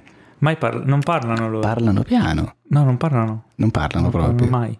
Dai, lo fai, fai il serio, fai il serio, ti stavo facendo una domanda seria, No, non, svi- non svicolare in realtà, così. in realtà parlano fin troppo. Parlano fin troppo, dici? No, sì, non viaggiate mai con China Airlines perché fanno un casino. Beh, però i cinesi dormire. sono più rumorosi, però pensa più ai giapponesi. I giapponesi, eh, vai ai karaoke, poi vedi. Vabbè, ai karaoke, sere, karaoke sera- sera serali dove, dove si ubriacano con le cravatte intorno alla fronte, è troppo facile così. Però nel quotidiano, se vai, in tre- se vai in un treno o in una metropolitana, è gente che parla piano. Ma perché non vogliono disturbare? Eh, ma perché fa parte della loro indole, fa Sì, parte ma- della loro cultura. È come noi, è, come- è esattamente come gli italiani che siamo, rum- che siamo rumorosi. Qui il Io discorso è che c'è uno stereotipo, un Eh sì. personaggio stereotipato, Sì. un, un personaggio, è Eh. uno di quegli archetipi no, dei personaggi che è questo asiatico Sì. che non parla. Esatto. Tipo anche, se ci pensi, anche il maestro Miyagi. Eh, ma è Ogni tanto offensiva sta- questa cosa. zitto e poi diceva la massima. Esatto, la, la- la massima di saggezza. E Ma è non è, sbagliata. offensivo, però è un po'. È, è un- è uno stereotipo. È svilente, siamo, Sì, da- sì, siamo d'accordo. Anche perché poi quando succede di commentare queste notizie, tante persone ti dicono: Ah, ma tu è facile che la commenti così in maniera a cuor leggero perché sei un maschio caucasico bianco È e quindi non sei mai stato discriminato. Che già mi viene da dire, non è vero. Io, per esempio, ho vissuto all'estero e Perché, sono stato. perché sei genovese. No, no, vaffanculo, parla lì, parla lì schitano che, che- che ha l'accento milanese e dice figa, cioè stai bravo, stai bravissimo. Comunque non è vero, io ho vissuto per esempio un periodo all'estero di un anno e sono stato discriminato in quanto italiano e in quanto straniero generico ed è una roba che mi è pesata all'inizio, ti dà fastidio, però poi a un certo punto, anche se ti fanno il gesto, "Uè, Ita- America, Italian guy, you drink coffee, eh, pazienza, cioè a un certo punto te la fai scivolare addosso. Quindi Però è diverso, Sta anche, eh. No, ma sta anche tanta la sensibilità delle persone, ci, ci. Sono qui, cioè, diciamo, abbiamo affrontato due temi che Però sono. il, il silent, il silent Asian, Asian Silent per- Asian è un po' tirata per i capelli, però in America c'è. Il problema è che in America c'è l'industria. Certo. L'industria da- lavora un sacco di persone e se sei asiatico ti trovi relegato a lavorare eh, poco e male. E negli ultimi anni quello che è successo dal Me Too eh, in poi Mhm. è cercare di aprire anche alle minoranze il- eh, i posti di lavoro. Certo, che è quello che è successo per esempio con, con la regolamentazione degli Oscar, Esatto, giust- esatto. giustissima tra Cioè, in l'altro. realtà il motivo è quello, è un fatto di, ok, Di inclusività. Esatto, inclusività lavorativa. Siamo proprio- d'accordo, però se andiamo ad ammazzare gli stereotipi, eh, stereotipo è una, è una parola mh, che ormai ha un'accezione totalmente negativa, ma in realtà se vai a vedere tanti stereotipi esistono perché hanno un fondamento, in un modo o nell'altro. Ripeto, noi italiani, noi, italia- noi- noi itali- noi italiani che siamo rumorosi, è vero, Ma non perché, tutti. ma tanti. Tanti, tendenzialmente, tendenzialmente ti ripeto, eh, anche tu hai vissuto all'estero. Lo- all'estero. lo stereotipo è se diver- vedi, se vedi un gruppo di italiani all'estero, li riconosci. Lo, lo stereotipo secondo me è divertente finché Mm. non diventa una regola, cioè lo stereotipo è una cosa che contraddistingue, determin- come dici tu, Certe determinate categorie, tipi- certo. categorie. Ma è, uno- è un gioco, è uno scherzo. Sì, il problema è che molte certo. persone poi lo prendono seriamente. E è lì l'errore. Eh, È quello il punto, di, Eh, no- di- di prendersi cinema- troppo sul serio. Ma allora la prossima categoria, quale sarà? Quella degli, ito- degli italo-americani che non si vorranno più sentir chiamare ma- mafiosi, Ma ma, mafiosi, mangia spaghetti? Quando- Sì, no, ma di recente no. Quando non andava, è successo. quando ora. andava forte i Soprano Sì. ci fu una mega polemica perché tipo l'associazione degli italoamericani si fecero de- de- insomma, delle proteste enormi eccetera tanto che nei Soprano stesso fecero delle puntate per eh, sottolineare, quella, no, sottolineare Ah. proprio quella cosa lì Ah, ecco. sì, c'è una puntata famosa sulla festa di Cristoforo Colombo, che era la festa degli italoamericani, che tra l'altro ora non si fa più perché No. l'hanno. No. Vabbè, insomma, qui stiamo entrando in un. Eh, no, ma è un argomento estremamente Esatto. complesso e soprattutto eh, in cui è facile incappare in delle Allora, topiche. io sono a favore dei disclaimer. Che, dei disclaimer che contestualizzino il contenuto all'epoca in cui è stato fatto, quindi sottolineino che quando lo guardi lo devi contestualizzare, ma anche, ora stai buono però, anche nella, nella serie classica di Star Trek, che è del, Oddio 60, ascoltami, Cristo, che è del 66, dai. nei primi episodi ci sono degli elementi sessisti fortissimi. C'è un personaggio che tipo ogni... Perché le donne non parlano il Klingon. No, c'è un personaggio che tipo in ogni puntata viene stuprata, cioè che esiste lì solo per essere stuprata. Però chiaramente se lo contestualizzi all'epoca ci fai conti e anzi ti insegna qualcosa su quello che era la società di quell'epoca.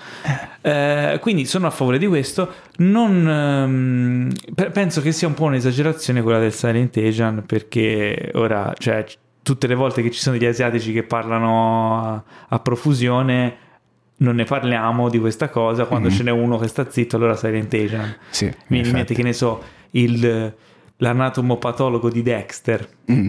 È vero. Oppure il dottor eh, come si chiama? Il dottor Kim. Dottor Kim. Quello di, quello che c'è anche che c'è in community, che c'è Ok, anche il sì, personaggio sì. anche in eh, Una notte da leoni, Sì. Eccetera. Lui tipo Ah, parla proprio Panzone. sì, è un personaggio stupido, fa ridere ma parla in continuazione. Mm. Oppure eh, Jin Yang in Silicon Valley, che tra l'altro è Mm. un comico bravissimo, e lui lì fa il cinese che è appena sbarcato, quindi eh, parla male. Mhm. E, e c'è un bellissimo special, eh, comedy special suo, mi pare su Amazon, dove lui racconta, lui è americanista, cioè. Sì. no, è cinese ma parla benissimo americano Sì. perché è cresciuto qua, lì e dice tutti quando mi incontrano pensano che io non sappia parlare inglese e non si rendono conto che sono un attore eh, quindi via dicendo andiamo avanti con le news Eh, Te la sei news- cavata troppo a buon mercato. però, fare? Svicoli troppo. sai cos'è kit bag? Kit bag, kit bag eh, potrebbe essere un remake di No. Supercar. no Eh, però è Kit. un film su un famoso personaggio storico Sì, no, la so, la, eh, la so, la so, è quella, il progetto nuovo di Joaquin Phoenix. Joaquin Phoenix. Joaquin Phoenix. Joaquin Phoenix Ok. con eh, l'ottimo eh, Ridley Scott a rallentatore. quindi Joaquin Phoenix dirige Ridley Scott Esatto. No, Esattamente. al contrario, contrario. Ridley Scott dirige Joaquin Phoenix Che in interpreta- un film su Napoleone. buona Parte. Mm.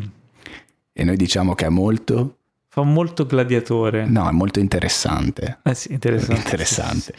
Eh, quindi Ridley Scott prolifico prolifico molto negli prolifico. ultimi anni assolutamente prolifico. La storia di Napoleone dalle origini dalla presa del potere fino al eh, momento in cui diventa supremo imperatore di tutto esatto. citavo il mondo. gladiatore proprio perché anche lì che forse è l'ultima volta che ha lavorato eh, sì, quando faceva Phoenix, Commodo gli ha fatto fare l'imperatore. Commodore. Esatto. 64 Oh, vabbè. Quindi Ridley Scott vede dell'autorità in Joaquin Phoenix e scopriremo se Kit Bag, che poi che nome è ma per perché, chi- ma perché Kit Bag? Si chiama così. Chissà che cos'è questa kit bag. Te scusa, te che sei lì, tu che sei studiato e l'inglese lo, lo- Non lo- lo so, sappi non so meglio di me. rifer- non so cosa si Non riferisce. sai cosa sia kit bag. Eh, Speriamo bene perché Speriamo che sia uno di quelli buoni e non uno di quelli Bravo, vedi che mi rubi le parole di Eh. bocca. Il problema è che io a individuare quelli buoni nei- nell'ultimo ventennio faccio tanta, tanta fatica. Poi me ne mancano due o tre sicuramente, ma- e sicuramente sono stato sfortunato e sono quelli belli. Cercavo. Ah, eccola qua, trovata. Cosa? Allora, Cosa cerchi? C'ha una vediamo, Paolo ha una moneta una in mano. Quindi eh, buono testa Ah, ok. e cattivo croce. Dai, vediamo se v- vediamo, vediamo com'è. Kitbag, dai. Oh, Testa. testa, quindi, Quindi buono. buono. Buono. Quindi la monetina di Cinefax dice che Kitbag va tenuto d'occhio, potrebbe essere uno di quelli buoni di Ridley Scott. Speriamo. Eh, mentre Adam McKay Adam McKay. di film schifosi non ne fa, o almeno finora Ma Adam McKay è quello di, di Anchorman? No. No. anche, Anche. però ha fatto di recente, Di ha fatto recente. Vice, Vice, sì, ha, ha fatto, fatto, American anche Hustler, American Hustle, ha fatto anche quello là, The, The Big Short, la grande scommessa. Mm, eh, on- IMDb non ha fatto, non ha fatto de- in aiuto. eh, il lato positivo. Silver Lining? Eh, non lo so. Eh, qua ci vorrebbe Teo perché quando gli citi il nome di un attore o di un regista lui ti sciorina No, via forse le... sto, sto fondendo insieme. Sì, allora, stia- Vice sì, Eh. Vice sì, E- eh, c'è anche la grande scuola, vedi, The Big Short, la grande scommessa. Sono preparato, sono preparato, merito il 6, 6, 6. bravo, è di Anchorman, e Anchorman 2. Ah, American Hustler non c'entra Non niente. c'entra niente American Hustle. Niente. Perché ho detto American Hustler? Perché sta facendo un film che si intitola eh, è una commedia, una nuova commedia, quindi Adam McKay torna alla Ok, commedia. commedia, Si commedia. chiama, a parte che anche Vice comunque ha degli elementi di commedia forte. Si Sì. chiama Don't Look Up. Che Con verrà tradotto Non guardare su. non guardare su. Eh, oppure in un altro modo. Eh, con Jennifer Lawrence, Leonardo DiCaprio, Meryl Streep, la Madonna. Jonah Hill. Imesh Patel Ehi, e... e... chi è? Chi c'è? Chi e è di cosa parla? Non lo so, so che c'è un cast della Madonna. Credo Allora. che ci siano più attori in questo film che in Dunè. Parla di astronomia. Astronomia. Esatto, e te lo dico io che ho fatto Uranus. Uranus, Uranus. Eh, un paio di astronomi Sì. cerca di avvertire tutti sulla Terra che un meteorite gigante arriverà e distruggerà il pianeta in sei mesi. Ma nessuno gli crede, nessuno Eh, crede loro. Ovviamente. Quindi è un film sui negazionisti. Praticamente. sì. Non ce n'è Covid! No, però loro, loro non ce n'è sono, Covid! loro sono quelli che cercano di convincere. Loro sono quelli che cercano di convincere, ma il popolo, il popolino stupido e ottuso non si rende conto e nega l'esistenza di questo Vabbè, è un asteroide. grosso conflitto. Ho dimenticato che nel cast c'è anche Timothy Chalamet, Non ce n'è asteroidi! Kate Blanchett, E poi? Matthew Perry Matthew, Pe- Matthew, Pe- Matthew Ariana Perry. Grande. Matthew Perry. E Ma Matthew Perry altri. non aveva smesso di recitare, tipo. Avrebbe dovuto. Ma no, ma perché? Era tanto bravo. Poi ha avuto un sacco di problemi con l'alcol, ha fatto una fondazione, si è battuto per questa causa. Nuova persona Matthew Perry, lascialo stare. Ok. Non ce n'è Eh, asteroidi. perdonami. Ce n'è allora, asteroidi. Andiamo avanti. Eh, The Last Starfighter, l'ultimo Starfighter. Ah, dico, guarda, questo te lo Bellissimo. ciucci tu perché io non, non- non so una mi- beata minchia, quindi ora te lo Stiamo becchi. parlando di un film storico degli anni Ottanta, uno di quelli che da ragazzini ci ha insomma cambiato l'esistenza. Eh, E anche una pietra miliare della storia del cinema perché è il primo film in assoluto ad utilizzare immagini in computer grafica a tutto schermo per ricreare delle scene fotorealistiche. ah, Eh, la storia di The Last Starfighter è molto carina. C'è questo ragazzo nella periferia americana, in un postaccio, che eh, tutti i giorni va al, in un posto, in un bar, dove c'è un videogame, mhm, The Last Starfighter. mhm. E lui eh, è il ragazzo più bravo del paesello a giocare a questo videogame. È un teenager. Ok. Eh, finché non riesce a battere il record. Ma lui è, lui è il figo o è il nerd? Perché No, le è, è un categorie sono... figo, è un figo, è un figo, un figo, ma anche un po' nerd. Cioè, ma era più figo che È un nerd. figo nerd. Insomma, lui batte il record Eh. e, mm, e viene fuori tutta una scritta. Praticamente, bravo, hai, hai battuto il record, sei stato arruolato nella flotta stellare. Eh, dopodiché arriva un tizio in una macchina che lo, che lo rapisce fondamentalmente. Eh. La macchina si trasforma in un'astronave e lo porta nello spazio a combattere una guerra spaziale. Perché ha vinto il videogioco? Perché quel videogioco lì era in realtà Un test. un test di reclutamento per vedere se aveva le capacità, eh, l'attitudine per poter essere un, un, eh, un pilota di caccia stellari. Ah, quindi per i riflessi esatto. parliamo. ok. Quindi ha senso. Sì, sì, sì, film assolutamente. Se hai riflessi al Es- videogioco, eh, tra l'altro un- i videogiochi, quelli vecchi box no, con le levette, a quel punto tu puoi pilotare, è certificato che tu No, possa il- pilotare un caccia Sì, interstellare. Il giochino era super proprio rudimentale perché stiamo parlando di un film del 1984. Quindi pensa che riflessi da- dovevi avere per Sì, giocare a questo giochino. Era una specie di Space Invaders. Ecco. Però il film è Oh, molto. oh, Io lo oh, ricordo oh, ora. oh, oh. Ho un ricordo mm, chiaramente datato, però Eh. era molto carino. Molto carino. eh, Non fatevi film- un favore. No, beh, come diciamo recupero storico vale la pena, secondo Eh. me. Vale la pena, vale la pena. È un film, eh, è un film che tra l'altro ha assunto eh, una posizione di culto nella storia del cinema. Per l'aspetto tecnologico. Per l'aspetto tecnologico e comunque è un film gradevole, Ah. eh, tanto che si parla di un sequel. Ecco, che questa è la nostra notizia di Esatto. oggi. Lo sceneggiatore originale ha di recente raccontato che stanno lavorando a un sequel eh, già da alcuni anni ed Ah. è quindi in sviluppo. Quindi ha avuto luce verde. Cioè, no, luce verde non si sa ancora. Ah. Però si sa che incredibilmente stanno. Cioè, a- a- Ma non diciamo- sappiamo in che fase siamo, se, No, hanno, esattamente. se, se hanno fatto il soggetto, il esiste- trattamento. Esiste niente. l'interesse verso il produ- la produzione di un sequel di The Last Starfighter, quindi potete recuperarvi intanto l'originale. Ragazzi, io, io vi consiglierei di bypassare così Ma no, ma vie. fidati, non è una merda. Assolutamente. No, non sto scherzando. No, no, Vabbè. ma mi fido di te, Paolo. Eh, Certo, mentre c'è no. un'altra news gigante che abbiamo trascurato nelle ultime settimane ed è fatto Ah. un po' l'effetto pa- palla di neve perché è nata prima una news che era un rumor Pensavo palla di lardo. No, palla di neve, si è ingigantita nelle Ok. ultime settimane. Più noi la trascuravamo e più Ah. continuavano ad aggiungersi pezzi di questa news finché è diventata Un mutante. non più ignorabile. Dimensioni gigantesche. Un, Tetsuo di Akira. Esatto, Esatto. un Cronenberg Esatto. mutato, tipo gli esseri quelli di Esatto. and Morty. E stiamo parlando di Spider-Man 3, non quello di Raimi, ma quello, quello in divenire.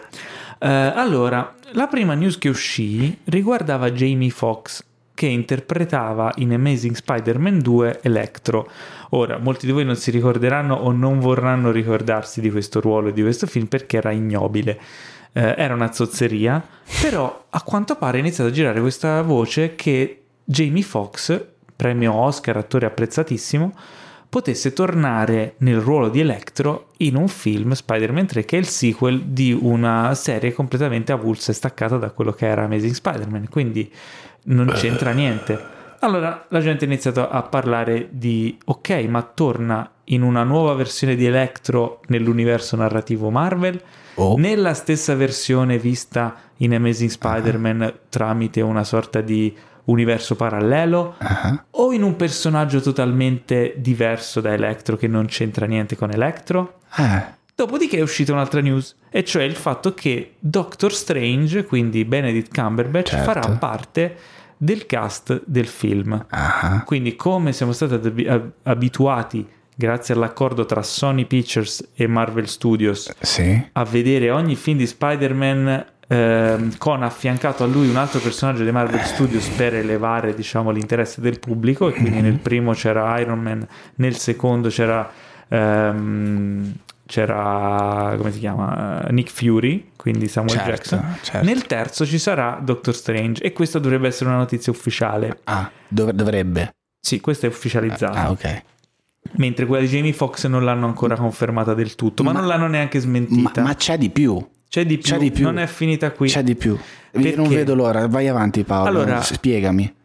Arrivata questa, questa notizia di Doctor Strange, sapendo che il prossimo film di Doctor Strange si intitola Doctor Strange nel multiverso della follia, la gente ha iniziato a pensare, ok, c'è Doctor Strange, quindi multiversi, quindi Electro potrebbe essere quello di Amazing Spider-Man. Sto cercando di spiegarla in modo chiaro perché è un casino.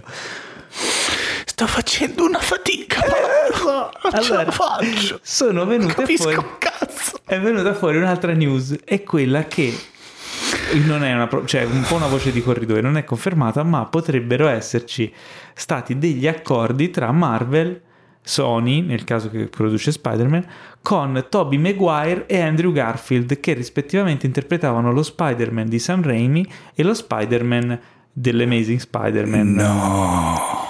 Quindi potremmo, in un, mondo fantastico, vedere un film in cui ci sono tre Spider-Man che appaiono sullo schermo insieme. I tre, i tre Spider. Allora, secondo me stiamo un po' esagerando. So. Cioè, apprezzo l'impegno, apprezzo la fantasia. E idealmente è una figata, eh? Però quanti potranno.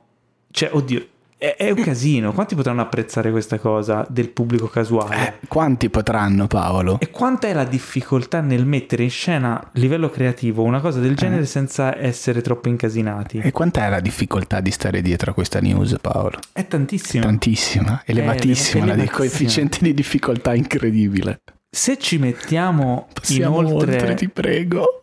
Ti prego. Sembra un, po un tre- sembra un po' un trend Non di... ce la faccio più. Vabbè, eh, questa era la news. È importante. No, no, no, no, ma io do spa- diamo spazio, giustamente, diamo spazio. Eh, no, comunque, insomma, tu volevi vedere il crossover tra Indiana Jones, S- Zorro e, e Batman. minchia, Prima o poi ci arriviamo. Ci arriviamo, dai, ci ci arriviamo piano piano. Cianin, cianin. Chiudo la news con Sony che ha eh, comunicato, ha fatto una comunicazione ufficiale dicendo queste voci non sono confermate.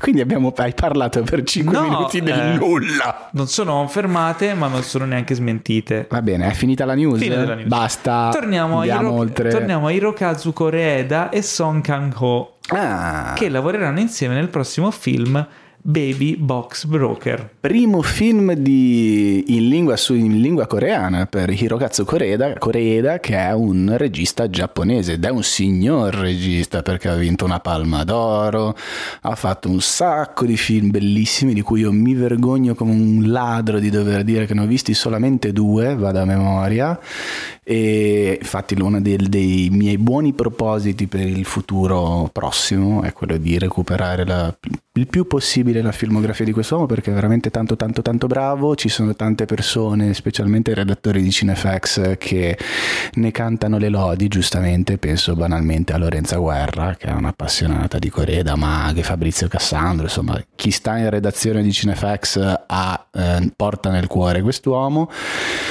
quindi primo film in lingua sudcoreana con Song Kang-ho che è un attore feticcio di Bong Joon-ho è stato il protagonista di Parasite è stato il protagonista di The Host eh, ha lavorato con lui in molti molti molti film ha fatto di recente un film molto bello che si chiama A Taxi Driver di cui trovate la recensione sul sito del nostro Emanuele Antolini. Io ho visto ed è un film molto bello quindi un attore di punta. E insieme a lui c'è anche se non ricordo male si chiama Bae Dona che è un'altra attrice della stramadonna eh, che spopola in Sud Corea e non solo, perché se non ricordo male ha fatto anche qualche produzione americana. Paolo, vienimi in aiuto, non cazzeggiare. No, non sto cazzeggiando. Baedona.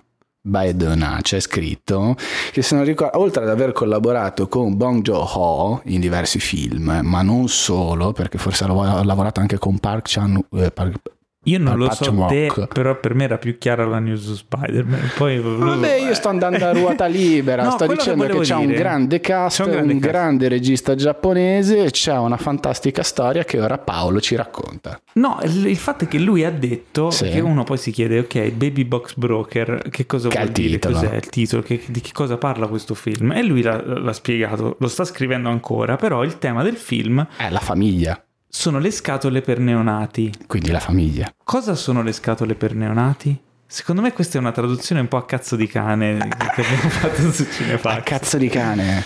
Eh, può essere le scatole per dona- Che per chiaramente è la traduzione di Baby Box. Baby Box. Ok, le baby box sono Eh. eh, quei box per neonati, quelli dove metti il neonato dentro che sta in piedi, cammina e non può Il bo- uscire. il box, si chiama box. Quindi box per neonati, non scatole per neonati. Eh, Chi se- l'ha tradotto sta news? Eh, secondo me non... Bacchettate sulle mani. Eh, eh? re- redazione, la scritta Redazio- redazione, quindi redazione, no? bacchettiamo la redazione, andate Bacchettiamo, subito a mannaggia. correggere questa scatola per neonati. Le- I box per neonati. Quindi sarà un film ambientato interamente in un box per neonati. Ma Che non è bello. vero. Eh, con le microcamere. Ma non è perché sa- vero. Io lo spero. Il tema centrale sono, E- sono i box per bambini, ma in che Esatto. modo? C'è, scritto, c'è, c'è qualcosa di più? Ci dicono qualcosa di più, Nel, fi- nel Eh. film, nel box, ci sarà Sì. il neonato Sì. interpretato appunto, da, dicevamo, da, da Song Kang-ho. da Song Kang-ho. Ci saranno tre Spider-Man, due Batman, Tre Indiana Jones. e, e chi più ne ha più. e qualche zorro qua e là. Che comunque sono curioso perché No, Zucco eh, è- assolutamente, assolutamente. Quindi eh, seguiremo il progetto e appena ci saranno ulteriori news, news ve le comunicheremo per via orale qua sul podcast e per iscritto invece sul sito Esatto, mentre- cinefx.it. Qualche isolato più in là, Park Chan-wook inizia le riprese a fine mese del suo nuovo film. E io non, ve- non sto nella pelle. Anch'io, perché vabbè, Park Chan-wook eh, è Park Chan-wook. Cioè, Park Chan-wook ha fatto una sfilza di film, ma l'abbiamo mm, forse nell'ultima puntata che abbiamo registrato era venuto fuori. già parlato, era venuto fuori di nuovo il nome, il nome di Park Chan-wook e avevamo parlato di I'm a Cyborg Okay, della trilogia della vendetta, di Bahiri, il, il film sul vampiro. E- Sì, in realtà questa news mi sa che l'avevamo già data. Il film si chiama Decision to Live, ne avevamo parlato settimana scorsa. Ma sei sicuro? Yes. Ma non è Eh, vero. Sì, sì, assolutamente. L'ho Ma guardato no. proprio ora sulla scaletta di settimana scorsa. Ma non è vero. Andando avanti, finalmente è uscita una, una smentita che io aspettavo da anni. Eh, Riguarda Mad Max Fury Road, che, che è un fungo, torna sempre nel podcast fuori, Sempre, certo, che ormai è un film certo. che è diventato storia, incastonata. Si è sempre detto, l'hai sentito anche tu, che Mad Max Chi? Fury Road non avesse una sceneggiatura ma solo uno storyboard. Eh, Sentita anche tu Questa leggenda cosa? metropolitana, Questa leggenda metropolitana sì. è diventata tipo un tormentone. Eh, ma perché questo? Perché lo stesso George Miller amava dire in giro questa cosa qui. Eh, mentre Brendan McCarthy, che è l'artista che ha disegnato proprio questo storyboard, questo fumettone di tutto il film, finalmente ha detto guardate che è una cazzata, non è vero. Cioè io l'ho disegnato quando, quando Miller mi ha dato la, nel 94 la Ah, sì, sceneggiatura vero. scritta e ha pubblicato su, ehm, su Twitter, credo, le foto proprio della sceneggiatura, proprio per dire Brutti minchioni, che Sì, cazzo ok che state esiste- dicendo? Cioè, che esiste questo... Il fatto è che il film è, è stato scritto dalla sceneggiatura è stato fatto il mega storyboard, poi sono passati vent'anni prima che venisse fatto, quindi alla fine poi seguivano sempre questo storyboard che era lì presente, era stato fatto, però non vuol dire che non esistesse uno script. Eh, quindi questa leggenda metropolitana è stata smentita.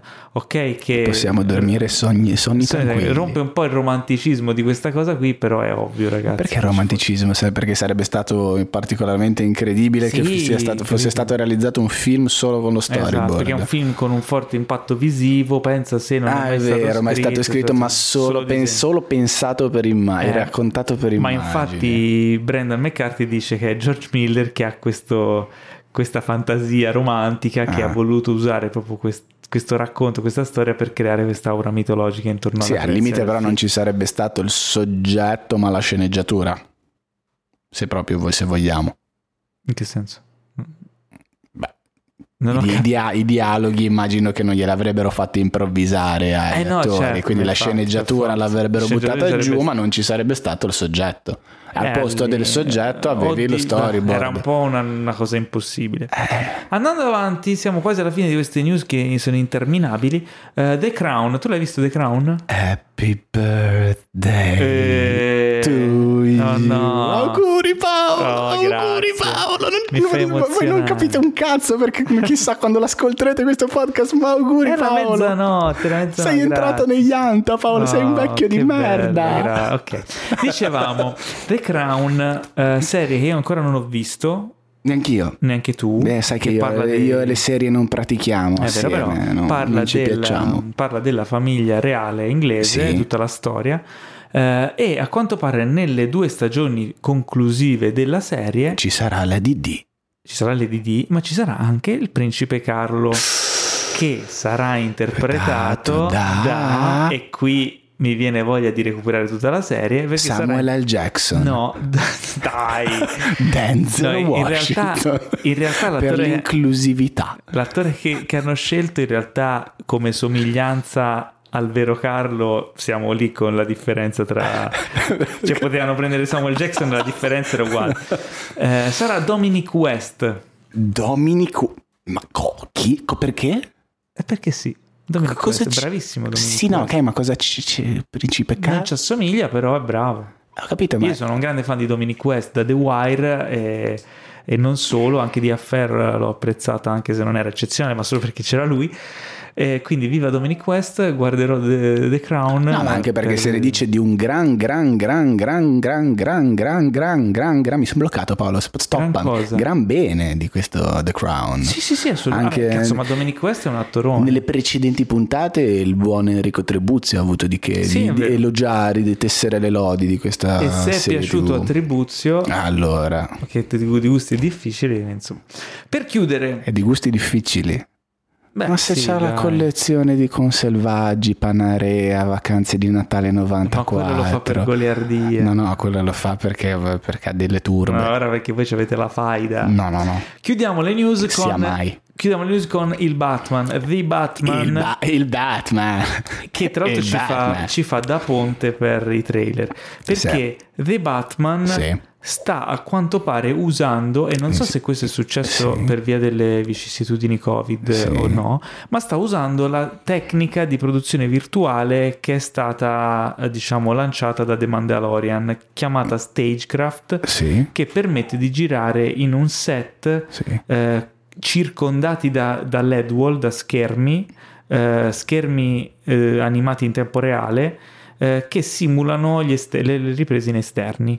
In pratica si può ricreare qualsiasi situazione in esterni senza dover spostare la produzione, e cambiando le condizioni meteorologiche, l'ora del giorno, eh, il tipo di location, al, al- diciamo, al- allo schiacciare di un tasto. No, ma aspetta, ma, ma poi quello che ha proiettato sui schermi viene ripreso dalla macchina da per- Esatto. Ma, ma figurati. è, il, è l'evoluzione del, del- del green screen fondamentalmente. Quindi eh, questa è un'altra innovazione per rispondere alla domanda del nostro amico Cozza. Non era però, non un- però non è un VFX in realtà, è un, eh, è un effetto speciale perché è una È un cosa effetto che speciale perché esiste nella, sì. nella realtà, hai ragione, Sì, vedi? sì, sì, c'hai ragione. Quindi vuoi dire, vuoi dire che il green screen e il blue screen andranno in disuso? eh? Finalmente, Spari- spariranno. prima o poi, diciamo, se hai tanti soldi per affittare uno di Di questi queste- stage sì. con questa Che tecnologia. figata, non la sapevo questa Non la Paolo. Quante sapevi? cose si imparano con il Eh, podcast di Cinefax e soprattutto grazie a Paolo Ne abbiamo già parlato in passato, però Questo vecchietto vedete, di merda. Ah, grazie.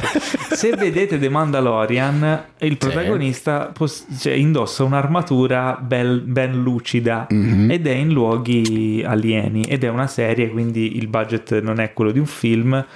Quindi tutti i riflessi che vedete eh, e lo sfondo che vedete in realtà Sono sono, sono dei, dei LED wall che ci sono dietro Ma che figata. che illuminano anche i personaggi, Pensa quindi come nella realtà. Eh, non la sapevo questa Sì, cosa. a quanto pare hanno usato questa tecnologia anche in Batman, ma non mi sorprende perché è una tecnologia che Il Batman. è una tecnologia che andrà sempre più in voga. Ma il Batman dici che fattura? Secondo me sì. Tac. Eh, ma prima di passare ai trailer, no, eh, io, io aspettavo da Teo dei messaggi della posta del Ma non cuore. ci ha mai considerato. Però non ci ha- Non ci ha considerato, quindi non facciamo la posta Non del possiamo- cuore. Non, non ci ha mandato nulla. Che tristezza. ma no. È perché... La posta del cuore salta. Eh, ma perché dopo il golpe, te l'ho detto che l'ho rinchiuso in un gulag nelle- nel- nella Siberia proprio più estrema e più fredda. Quindi credo che da lì non prenda il telefono, quindi non è riuscito a girarci i messaggi della posta del cuore, quindi dovremmo saltarla. Recupereremo Che tristezza. Io sono sfigato, io vorrei farla sempre la posta del cuore, ma ne ho fatte solo due, due edizioni, due puntate. Che brutta cosa. Ma andiamo avanti, Paolo. Libri pe- consigliati? Eh, eh, eh, non sono preparato. Eh, Madonna, poi, scusa, poi parlo solo io di libri, cioè non, c'è nessuno Io in, que- in di questa libri. L'unico redazione. libro di che- cui ho parlato io è un, audio, era- è un audiolibro. È un Ah, io, io leggo solo audiolibri. Ecco, e quindi non leggi. Esatto. e soprattutto sei riuscito a consigliare un audiolibro che in Italia non è mai uscito, cioè sei un campioncino. Guarda, se prendo il mio catalogo di audiolibri te ne posso consigliare anche altri. Sì, ho capito. Guarda. Ah, vuoi fare, quelli... vuoi fare un, uh, un, cinema da scrivere al volo allora, così sì, improvvisato? Dai, dai, fallo, allora, fallo. Vi consiglio un libro. Ah, no, no, aspetta, aspetta, aspetta, aspetta, perché se, se bisogna fare le cose a regola okay. d'arte, io ti cronometro. Perché, scusa, voglio dire, non e, ho capito perché... visto che è il mio compleanno, consiglio il film che mi pare. Consigli? Eh beh, beh, perché che cosa dovresti consigliare? Non puoi dire nulla, è il tuo regalo. No, Dai, fallo prego. partire. Dai, partito.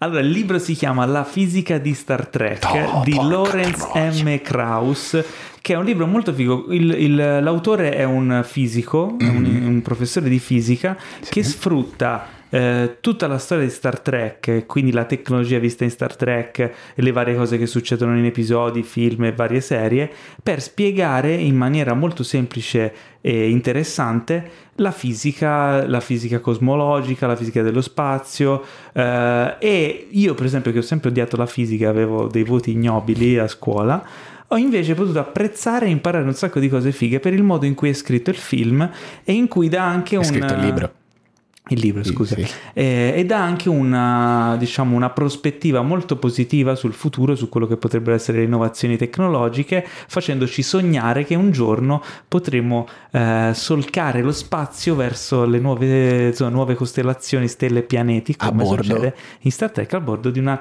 nave a velocità curvatura. Hai sforato di 5 secondi, eh, ma va bene così. Tra l'altro, noi ci siamo lanciati nei lati cronometro e eh, non abbiamo spiegato. Quindi, chi ci ascolta per la prima volta non lo sa perché ti abbiamo cronometrato. Paolo. Non, abbiamo perché la non rubrica che parla di libri. Eh, chiaramente sentite voi la parola libri e scappate. Quindi, abbiamo deciso di farvi scappare poco lontano, così un minuto, non andate troppo lontano, potete tornare perché parliamo di trailer. Eh, apriamo direttamente con The Mandalorian, visto che ne abbiamo appena ah, parlato. Ah, volentieri, volentieri. Io parlo sempre molto volentieri di Mandalorian. È uscito questo nuovo trailerone, l'ultimo penso prima dell'uscita della serie, di mm. The Mandalorian stagione 2 che finalmente ci permetterà di tornare a vedere qualcosa di qualità su Disney Plus visto che non c'è nulla se non documentari su altre cose che già abbiamo visto. Tu, hai, su... tu hai, una lotta aperta con No, sì, con perché mi hanno fatto fare l'annuale e poi non esce niente e io ho capito che c'è il Covid. Però siete anche la Disney. Non ce n'è Covid.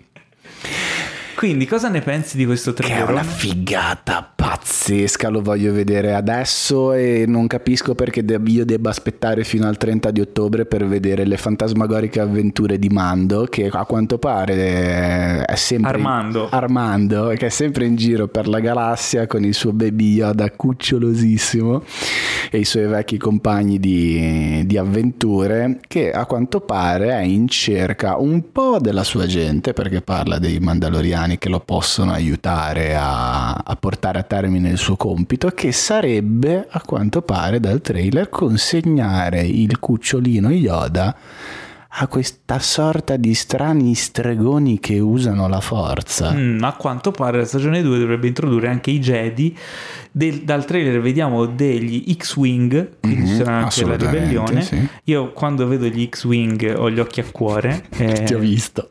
Durante cioè, il trailer belli. stava piangendo. Sì, no, sono fantastici. Quindi insomma, tanta carne al fuoco per questa seconda stagione. Chiaramente se vi siete persi la prima stagione, eh, credo che sia l'unico motivo per avere Disney Plus. Eh. Eh, quindi... Superior, la, la, serie di The Mandalorian lo possiamo dire che è superiore all'ultima trilogia di Star Wars. Nettamente. Ecco. Quindi potremmo anche quasi quasi di, di, di, farsi un favore se non l'hanno vista e di, e di recuperarsela. Eh, ricordatevi però che sono otto episodi la prima sì. stagione da circa mezz'ora l'uno. Quindi mm-hmm. non stiamo parlando di una serie mega corposa. Mm. È una serie che scorre via veloce, sì. uh, a tratti quasi autoconclusivi, gli episodi sì. molto semplici ma efficaci. Assolutamente. Um, soprattutto visivamente appaganti per una serie insomma ha una scala di cioè un livello di produzione non comune proprio per la tecnologia di cui abbiamo parlato poi è anche molto bella secondo me a parte dal punto di vista visivo il cast cioè ci butti in mezzo anche Werner Herzog, Werner Herzog che io non capisco più niente ma anche per la commistione di generi il fatto che sia che abbia degli elementi fortemente western e poi passi all'azione poi c'è un po' di thriller quindi anche questo salterellare un po' di qua e di là, che è, che è molto molto bello in, in The Mandalorian. Sì, no? sì, sì. Poi vediamo insomma un po' di graditi ritorni del cast. Sì.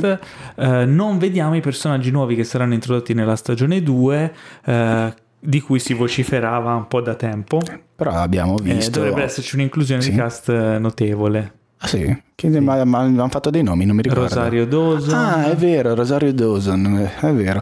In questi trailer, come dicevi tu, vediamo solamente i, vecchi compagni di viaggio e i vecchi nemici. C'è Giancarlo Esposito, poi c'è Beh, Carl Weathers, sì, Gina Carano, la Carano eh, Baby e- Yoda. e Baby, che e è Baby Yoda. Va bene, abbiamo detto quello che dovevamo Eh, dire. sì. Sai come possiamo co- co- chiudere questa fantastica news? Eh, come? This is the way. È giusto. Eh, andando avanti è uscito il teaser trailer di Diabolic dei Manetti Brothers. Bros. Perché si fanno chiamare Manetti Brothers o Bros E non frate- fratelli Manetti? No, vabbè, dicendolo credo che si sia già capito. Funziona meglio Manetti Bros. Eh sì, fa- Ehm. è, più fi- è più figo, dai, è più fashion. Allora, Diabolic, è Diabolic. un film di cui si sta parlando da anni. Eh sì. Io andai a visitare eh, Cinecittà, credo cinque anni fa, Mm. e mi diceva la guida che stavano, c'era una, una mega vasca allestita perché ci dovevano girare di lì a poco Diabolic. E poi direi che hanno cambiato idea a un certo punto. Hanno cambiato idea mm, a molti punti perché il film è stato, eh, doveva essere una serie a un certo punto, Mm. poi è ritornato ad essere un film e finalmente vediamo delle prime immagini di questo progetto mitologico. Con questo fantastico Luca Marinelli dentro il tutino di Diabolic si ha un'introduzione al mondo si vede, si vede il rifugio del re del terrore con un sacco di strumenti la balestra, il pugnale si vede una console piena di tasti si vede la famosa Jaguar si vede Miriam Leone giusto? nei panni di, di Eva Kant biondissima e il gusto è un po' retro. Un po'? Un molto retro. Secondo me, allora, il designer non, non l'hanno preso perché hanno direttamente preso il film di Mario Bava del 68 No, ma... ed è uguale, Sì. tutto uguale. Ma eh, Una scelta chiaramente ponderata. è una scelta, secondo me è una scelta ponderatissima. Mm, Da quello che si vede nel trailer e dalle immagini che scorrono sullo schermo, eh, c'è un gusto che va, va ad avvicinarsi molto a quello che erano i disegni e quello che sono i disegni di Diabolic, che sono molto essenziali. Sì, però posso essere un po' cattivello. Assolutamente, devi dirci quello che pensi, Paola. È il tuo Eh, compleanno, puoi dire il cazzo che vuoi. Io spero vivamente di sbagliarmi, Mm. perché comunque cioè, i Manetti Bros sono bravi, Marinelli è un mostro, nel senso buono, però mi sembra un po' pigro questo- questa scelta, mi sembra fuori tempo, proprio fuori tempo massimo. E quindi tu cosa avresti fatto? Scusa, l'avresti attualizzato? Io l'avrei attualizzato con gusto, cioè eh, Diabolic non è l'estetica ma il contenuto, cioè di ogni, secondo me di ogni adattamento tu devi capire qual è il contenuto, qual è lo spirito di quell'opera e renderlo il meglio possibile, o almeno questo è il mio pensiero, e poi, cioè, per carità, a ognuno la libertà. In questo caso ci ho visto tanta estetica retro esagerata che poi magari messa giù bene può essere anche divertente, ma non mi è sembrata messa giù così bene nel, tre- nel teaser. Eh, l'estetica del film di Mario Bava, che Sì. non è il motivo per cui è famoso Diabolic, se- No. con tutto il rispetto per il film di Mario Bava, che è geniale perché è Sì. fatto con due lire e, e ha un diciamo ha un impatto estetico per un film fatto con due lire in quel modo lì gigantesco perché Mario Bava era un genio. Ma Che, che te lo dico a fare? ma Diabolic non è famoso perché c'è quel film lì. Quel film No. lì è, è stato visto perché è di Diabolic e rendiamoci conto. Quindi, perché ti devi rifare all'estetica di un film che è derivativo dall'opera originale e non dall'opera originale stessa adattandola? È quella la, la- la questione. Tu dici che sì, c'è l'essenzialità del disegno, il fatto che è un fumetto retro Mhm. e quindi vuoi rispettare. Pro- Potrebbe essere quello il motivo, però io ci ho visto della reverenzialità verso Mario Bava. Può essere. Mm, Vabbè, ma sai, che- Mario, Mario Bava si sarà rifatto comunque, si è rifatto a quelli che sono eh, gli stilemi visivi e tecnici, contenutistici di Diabolic Sì, ma soprattutto ai suoi limiti economici e tecnici. Quello Cioè, era un sicuramente. film chiaramente iperlimitato. Ora fa un film che sicuramente eh, non credo che abbia questo budget eh, stratosferico, però i mezzi odierni ti permettono di fare. Sono- Anzi, forse costa di più fare quello stile retro Sì. piuttosto che No, ma sai cosa? Che io posso comprendere e anche condividere, per l'amor di Dio, la scelta di, di questo stile retro di cui stiamo parlando ormai da, da qualche minuto. Non capisco l'indugiarsi, l'in- l'indugiarci sopra così in maniera Eh. eccessiva, perché quanto dura quell'inquadratura? A un certo punto c'è questa console piena di tasti e di leve all'interno lucine. di lucine che la vedi e dici sì ok è il fumetto perfetto ma c'è questa inquadratura che dura due secondi addirittura una, una roba No, lunghissima di più, due- tipo 4 secondi. è una roba lunghissima dici ma perché mi fai vedere questa console per 4 secondi che, che- che senso ha quindi È eh, ostentare quello stile lì. un po' sì è un po' forse anche un problema di montaggio di ritmo questo teaser Boh, non lo so, mi ha. Ci ho visto più problemi. Ma anche il, il fatto delle le scritte, no? i font Sì. dei film eh, degli anni 70. C'è proprio un'ostentazione, de- forse 60-70, Mhm. del, Dai, direi del forse retro. più tendente al 60 Sì, forse. sì, e quelli del, probabilmente hanno preso, ora non me lo ricordo bene il film, quello di Mario Bava, però probabilmente hanno preso le stesse grafiche, gli stessi font, le stesse, volevano dargli lo stesso sapore, come se questo film fosse fatto nel 68. 68 Eh, e 68. non, eh, non lo so, non lo so, eh, ho dei dubbi. È sicuramente un lo voglio un- vedere. È un, eh. te- è un teaser, Paolo. Lo andrò a vedere Bisogna vedere il sicuramente. film. Invece, ora che ci E spero che sia girato come i film degli 68 italiani. Quindi que- No, invece sai campi- che mentre, mentre stavamo parlando, non ci ho, non ci ho pensato mentre, mentre guardavo il trailer, ma ora mentre discutevamo, sai che invece ho un po' dei, dei dubbi o delle remore sulla scelta di Marinelli. Cioè, lui non è Diabolic. Cioè, te lo ricordi com'era, com'era Diabolic il, il personaggio a livello, a livello fisionomico?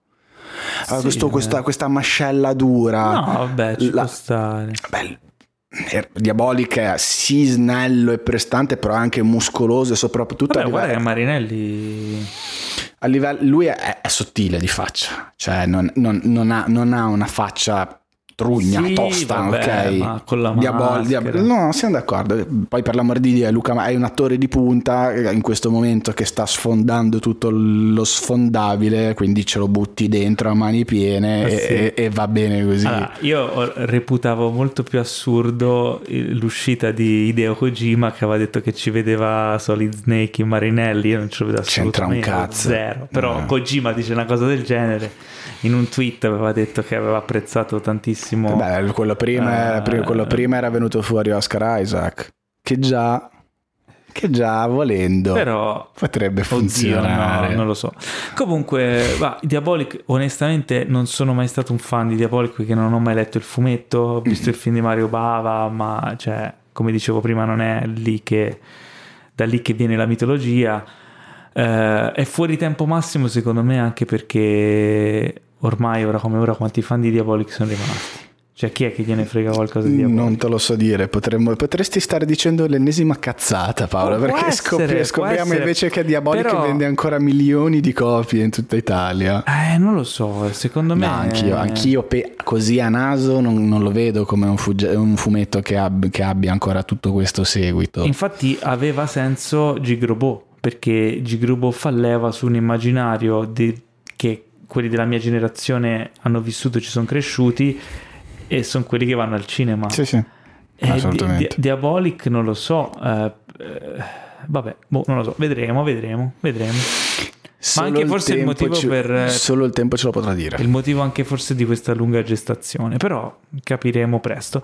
Ehm, abbiamo visto il trailer di un, um, una Un- serie Serie. per HBO Max HBO Max. Con Kylie Kylie Cuoco Cuoco.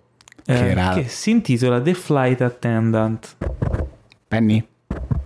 Penny. Cos'è questa cosa? Penny. Cos'è? Gli ascoltatori capiranno. Big Bang Theory. Bravo. Ah, ok. Eh, ah, che, che cos'è questa serie qui? Mm, è un co- comedy, comedy thriller. Come di thriller. Eh, la- il personaggio di Kalei Cuoco, che è la protagonista, in- inavvertitamente Eh, lei, compie un è, omicidio. lei è una hostess, Sì, una sì, flight attendant, un assistente, di, volo. un assistente di volo che una sera durante il turno, se non, se non vado errato e se non ho capito male il trailer, una sera durante, durante un volo, durante un, un orario di lavoro, si rimorchia o comunque si fa rimorchiare da questo bellometto, no? E ci finisce a letto.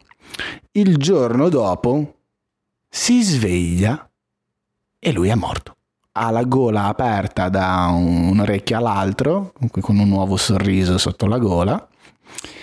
E, e le- lei non, non- non- non ha idea, Non si ricorda non si ricorda, non, è stata, non si sente di essere colpevole, quindi inizia a raccogliere le prove, i vetri, le cose della- sulla scena del crimine, però poi viene portata in una stanza degli interrogatori dalla polizia e a questo punto diventa un po' Insomma, diventa un casino. Sì. Detta così sembra un thriller con Gerard Butler, ma eh, in realtà Cos'hai è comico. contro Gerard no, Butler, niente, poverino? perché senso sembra una trama da thriller scontato, no? Ah. Eh, ma invece è, è comedy Sì. e lei è molto brava. Eh, sì. Il trailer è molto divertente perché è un, è un- è un po' intrigo internazionale, un po' un, Sì. un- un vortice di assurdità in cui lei viene trascinata dentro e con risultati comici. Ecco, io non sono un seguitore di, ste- di se- di serie, non, non mi fa voglia di diventarlo. ok, vabbè.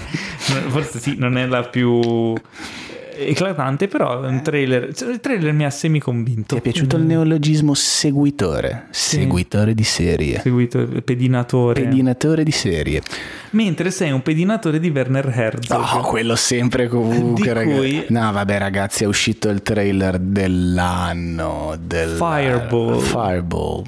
Palla de fuoco in A italiano. palla di fuoco, a palla di cannone. E Fireball eh, si va a innestare su quella linea di documentari di Herzog eh, che trova i suoi precedenti in Encounters at the End of the World e poi in Into the Inferno. Ok, il titolo completo è Fireball Visitors from Darker Worlds. È un film che parla di meteoriti, Meteoriti. asteroidi che colpiscono la Terra. C'è differenza tra meteora e asteroide? Sì, la meteora è un corpo celeste, invece un asteroide credo che siano semplicemente de- del- del- dei grossi sassi che vagano a caso. Quindi la meteora arriva al suolo. Ma sono quasi sicuro di star dicendo una puttanata, Paolo. Eh, se vuoi puoi scriverlo. Sono quasi No, sicuro. credo di che star- le meteore siano quelle che arrivano al suolo e l'asteroide si brucia nell'atmosfera. Però probabil- al 99% Stiamo dicendo- stiamo dicendo due stronzate Stiamo di- parlando di cose che, non sappiamo. sappiamo niente. Però Quindi ora More- film Moretti viene e ci picchia. ci picchia. Eh, in questo nuovo documentario di Herzog si parla di meteore e comete Sì. e della loro influenza sulla cul- sulle culture in esatto. giro per il mondo, che è un, un racconto molto molto simile a quello fatto in Into the Inferno, che è un film Sui che vulcani. sui vulcani che credo de- po- possiate trovare ancora su Netflix.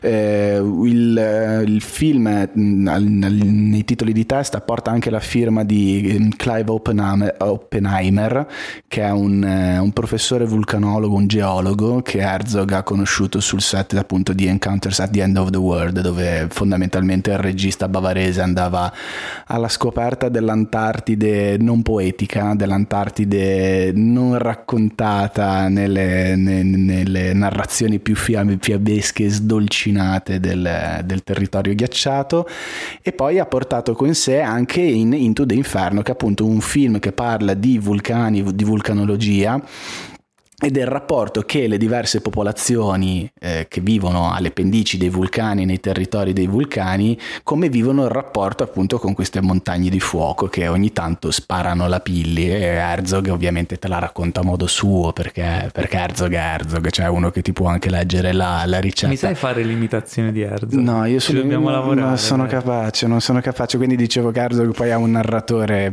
straordinario, quindi ti può leggere anche la ricetta dei, dei taralli lì e, e- e ti, ti ammalierà comunque. Sono andato a vedere una volta al cinema un film di Herzog, Quale? quello sulla tecnologia. Ok. Come cavolo si chiamava? Eh, Vabbè, non me lo ricordo. è uno degli ultimi documentari. Sì, sì, e... però lo davano in italiano. È quello su internet più che su- esatto, su sulla internet, esatto, tecnologia. quello lì. Che ora vi dirò anche. No, ma mai guardare un documentario doppiato? Ma sei pazzo? Mai guardare un documentario doppiato? Lo and Behold, Internet il Lo futuro and è Behold, esatto.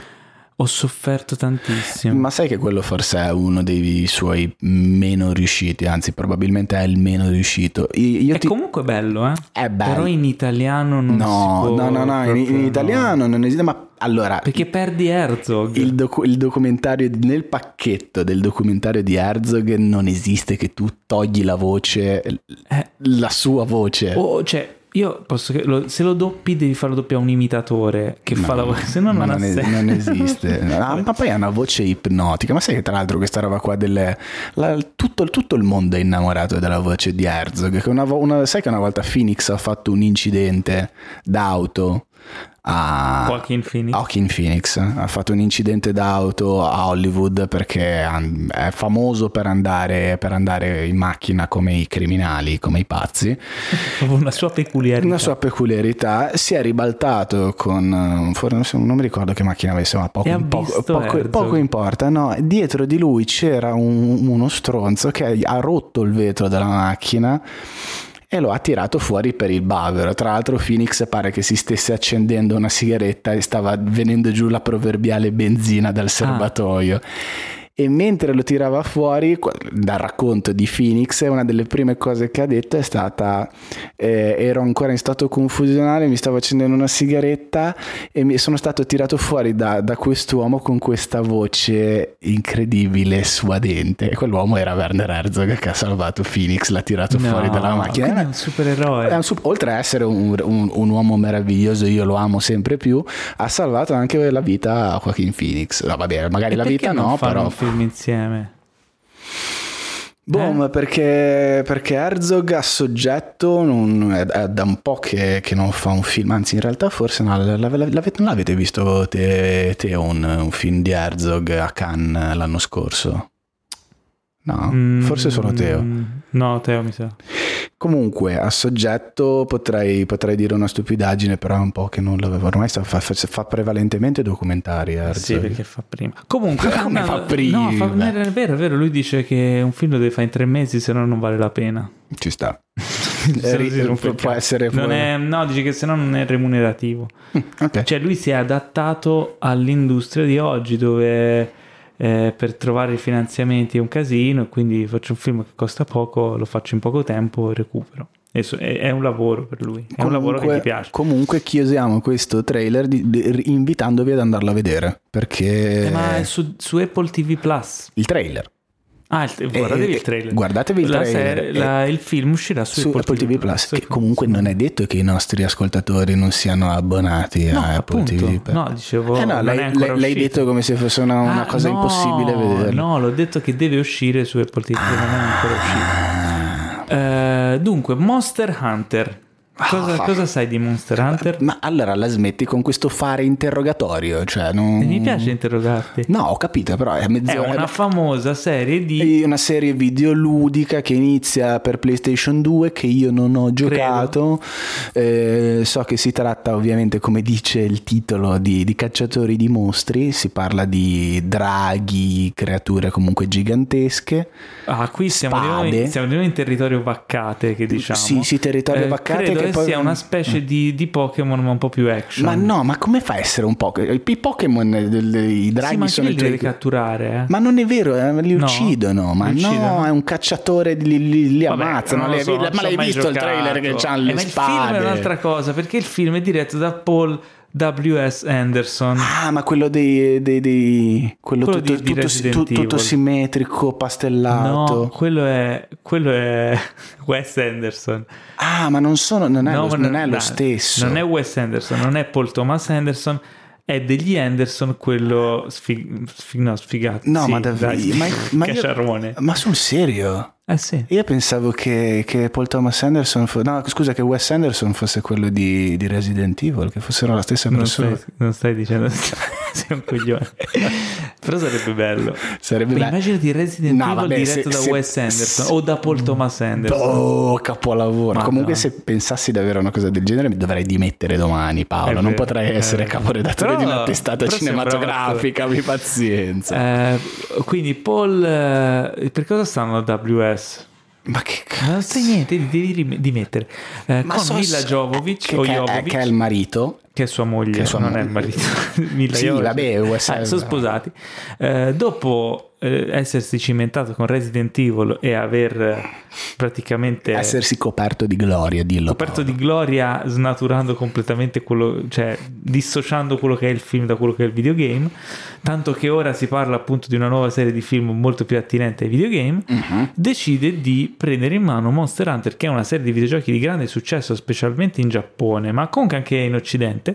eh, e. mm, e fa, insomma, è uscito questo trailer, scoppiettante trailer in cui Milla e il suo team di soldati finiscono in questo mondo popolato da mostri giganti che più giganti non si può. Sì, sono un gruppo di soldati in un panorama desertico che potrebbe essere l'Afghanistan, Iran, Iraq, SAR, Quel qualcosa del genere.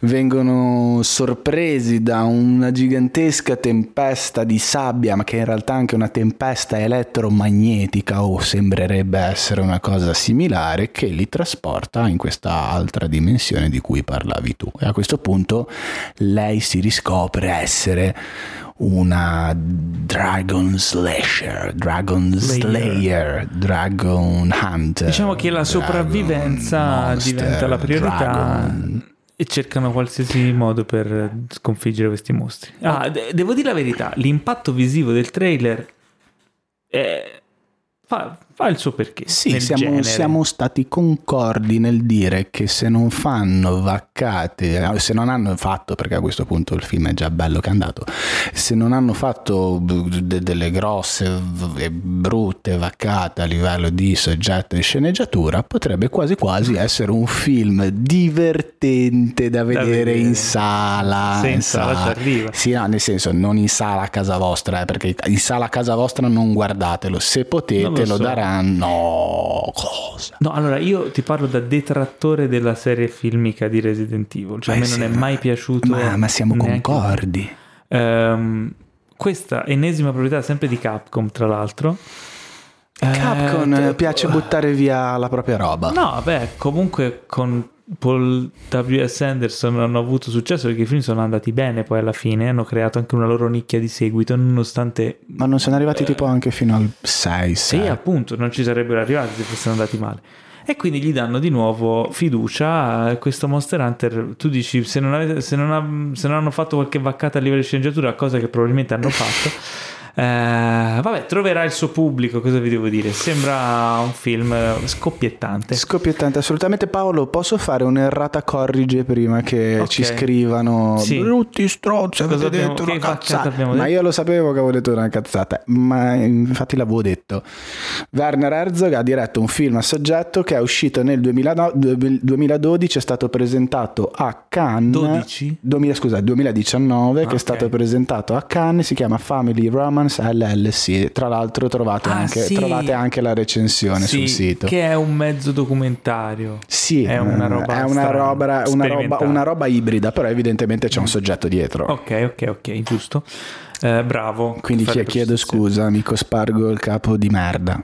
Andando ah, avanti, non era così? No, Ok, di, ce- di, ceci. di ceci. Di cecina. Ah, di cecina. No, di ceci. Ceci. Andando avanti, abbiamo un film che mi ha subito conquistato. Uscirà il 24 novembre su Netflix. Mm. È diretto da Ron Howard. Ah, il medio man di Hollywood. Non è il me- Io adoro Ron Howard. L'ha detto Teo, Bada, io ripeto me- no, bada come te. parli di Ron Howard. No, ma sa, a me non dispiace, ha fatto dei bei Io film. adoro ha la fatto dei gran bei film. Adoro Però è vero che Nella sua mediocrità. È scolastico, lo vedi che è uno che ma di lì non si sposta. Guarda più. che Ron No, Howard è bravo, è di mestiere ma è bravo. È proprio un regista che dici bravo. Ma a bravo. me Non piace. Qua- allora, diciamo che tendenzialmente quando esce un film di Ron Howard al cinema, io prendo il mio bigliettino e mi vado a Anch'io. sedere in sala. Anch'io. Quindi non sono un detrattore e non lo denigro. C'è da non mi dire ha- che Eh, eh, non, non mi ha mai deluso però, no. perché non mi No, vabbè, aspetto aspetta. una roba geniale da Ron Howard.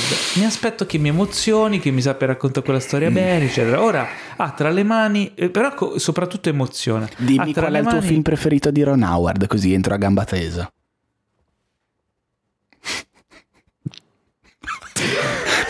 Cosa c'è? No, volevo dire Rush, però sono sicuro che ne- ce ne sono altri. No, eh, eh, più che altro che Ron Howard ha iniziato Ne ha fatti un botto. ne presto, ha ma fatti presto. Ne ha fatti tanti Ron Howard. Comunque, diciamo, il cast include Amy Adams e Glenn Close. Insieme fanno 13 nomination e 0 Oscar. Ah, Mi ha scritto Teo. Chi? Questa nota. Ah. Insieme fanno 13. Sai, lui è maniaco di questi numeri, delle cose. 13 Vabbè. nomination e 0 Oscar. Però il trailer, ah, il film, non ho detto ancora il titolo, si intitola Hillbilly Elegy. Mhm. Eh, e eh, a me mi ha straconvinto questo Ah, trailer. Mimì non si dice. Sì, è stato introdotto. Ah, l'ha sdoganato la crusca. Sì, ma fa cagare lo stesso Paolo. A me mi piace. Oddio. Allora, comunque, eh, andiamoci piano perché quando dici a Ma non Ron, queste a cose. Mimì Ron Howard non mi ha mai deluso, dici un po' il falso. No, Perché Ro- mi perché- era- i- perché film Ro- brutti io li ho Perché. Ron Howard ha diretto il codice da Vinci, Ah, è vero, mi ha deluso. ha diretto Angeli e è Demoni. vero, facevano cagare. Madonna, lì mi ha deluso tanto. Eh, Però, eh. vabbè, li ho dimenticati. In italiano il film si intitola Elegia americana. Sì. Eh, racconta di tre generazioni di questa famiglia al- mm, insomma, che affrontano una serie di problematiche. Sì, è un, Eh, drammo- un sociali. drammaticone. Drammaticone. Eh, Con nonna, mamma e figlio, Sì, giusto? però eh, ve- c'è personaggi forti, nonna super cazzuta che a un certo punto cita Terminator. Eh, lo C'è sapevo Glenn, che Glenn. Close che guarda Terminator 2, fa sta la vista Sta e poi dopo baby. inizia a, ci- a- tipo prende Terminator 2 e ne fa la filosofia di vita. Esatto. Questi sono i film che voglio vedere. Grande Ron Howard, non vedo l'ora di vedere Elegia Americana il 24 novembre su Netflix. Eh, dopodiché abbiamo Half Brothers. Io volevo dire che il trucco prostetico non mi ha convinto, però. Ma non è prostetico, sono tutte struccate. Ma non è vero, Sì, sono truccatissime. sono C'è tipo Glenn. Close che l'hanno fatta diventare tipo 40 anni più vecchia di quanto non Ma sia. guarda che vecchia Glenn Ma ho Close. capito, ma la, La strucchi, in quel, eh, in quel caso lì la strucchi, boh, no, Dai, sì, serio, ti è piaciuto il, tru- il trucco prostetico? Sì. ti ha convinto? Sì, perché Ok, era struccato. basta. Ma mm, Commedia Half Brothers, Fa coproduzione Messico-Stati Uniti, la storia di questo, questo ragazzotto, cioè uomo messicano, che, il cui padre è sparito da anni, eh, che il giorno prima del matrimonio viene invitato dal padre ad andarlo a trovare negli Stati Uniti e scopre di avere un fratellastro. perché il padre è Il padre è Mo? morente. Bravo. Mo- Morente. Morente. Eh, il padre morente gli dice vieni e gli presenta suo fratello che non ha mai conosciuto, solo che i due sono diametralmente opposti, Mhm. Eh, dal che nascono una serie infinita di gag. No, aspetta, ma eh, non, Questo un- non hai detto tutto. Detto? Il padre gli lascia una chiave dentro una busta Ah, beh, e quindi sì. i due dovranno Devono fare- affrontare un viaggio assieme, quindi Bravo. si trasforma in un buddy road movie Esatto. per arrivare a scoprire che in realtà si vogliono bene, non sono poi così differenti l'uno dall'altro e questo questo soggetto non c'è credo nel- nel e questo so- sì che c'è nel trailer. Ah, è vero, c'è. E- Eh per questo che ti Esatto. pago. E questo soggetto credo che non abbia più niente da dire alla storia del cinema. Basta, basta, basta, basta. L'abbiamo già vista Sì, sta storia, basta. è un po' un archetipo narrativo, però No, non è un archetipo C'è narrativo. il messicano, l'americano. Ma hanno cambiato la salsa e le etnie dei due tizi, ma è sempre lo stesso film che esiste da Vabbè. cent'anni di cinema. Basta. E questo eh, l'ha messo Teo nella scaletta. Io non... Teo, perché ci vuoi male? Lo Teo, va. ci vuole male particolarmente perché ha messo anche un horror che si intitola Triggered. e, ci ha, Di- e ci ha triggerato. Che c'è tipo sti- è tutto girato in un bosco dove questi ragazzi gli danno dei corpetti dal laser tag e si devono ammazzare a vicenda. E se volete farvi due risate, guardate il trailer. Mi Fa molto. proprio- Ciao Paolo, voglio fare un gioco con te. Ma magari, ma magari. Eh, invece, molto molto interessante il trailer di Jungle Land. Tutto attaccato, Jungle, Jungle Land. Land. Ehm, che eh, Vivere o morire, fai la tua scelta. premi- ma cosa c'è? Jungle Land Sono rimasto premiato, indietro. premiato al Tribeca che arriverà il 10 novembre in digital premiere. Sì. Eh, di cosa parla Jungle Land?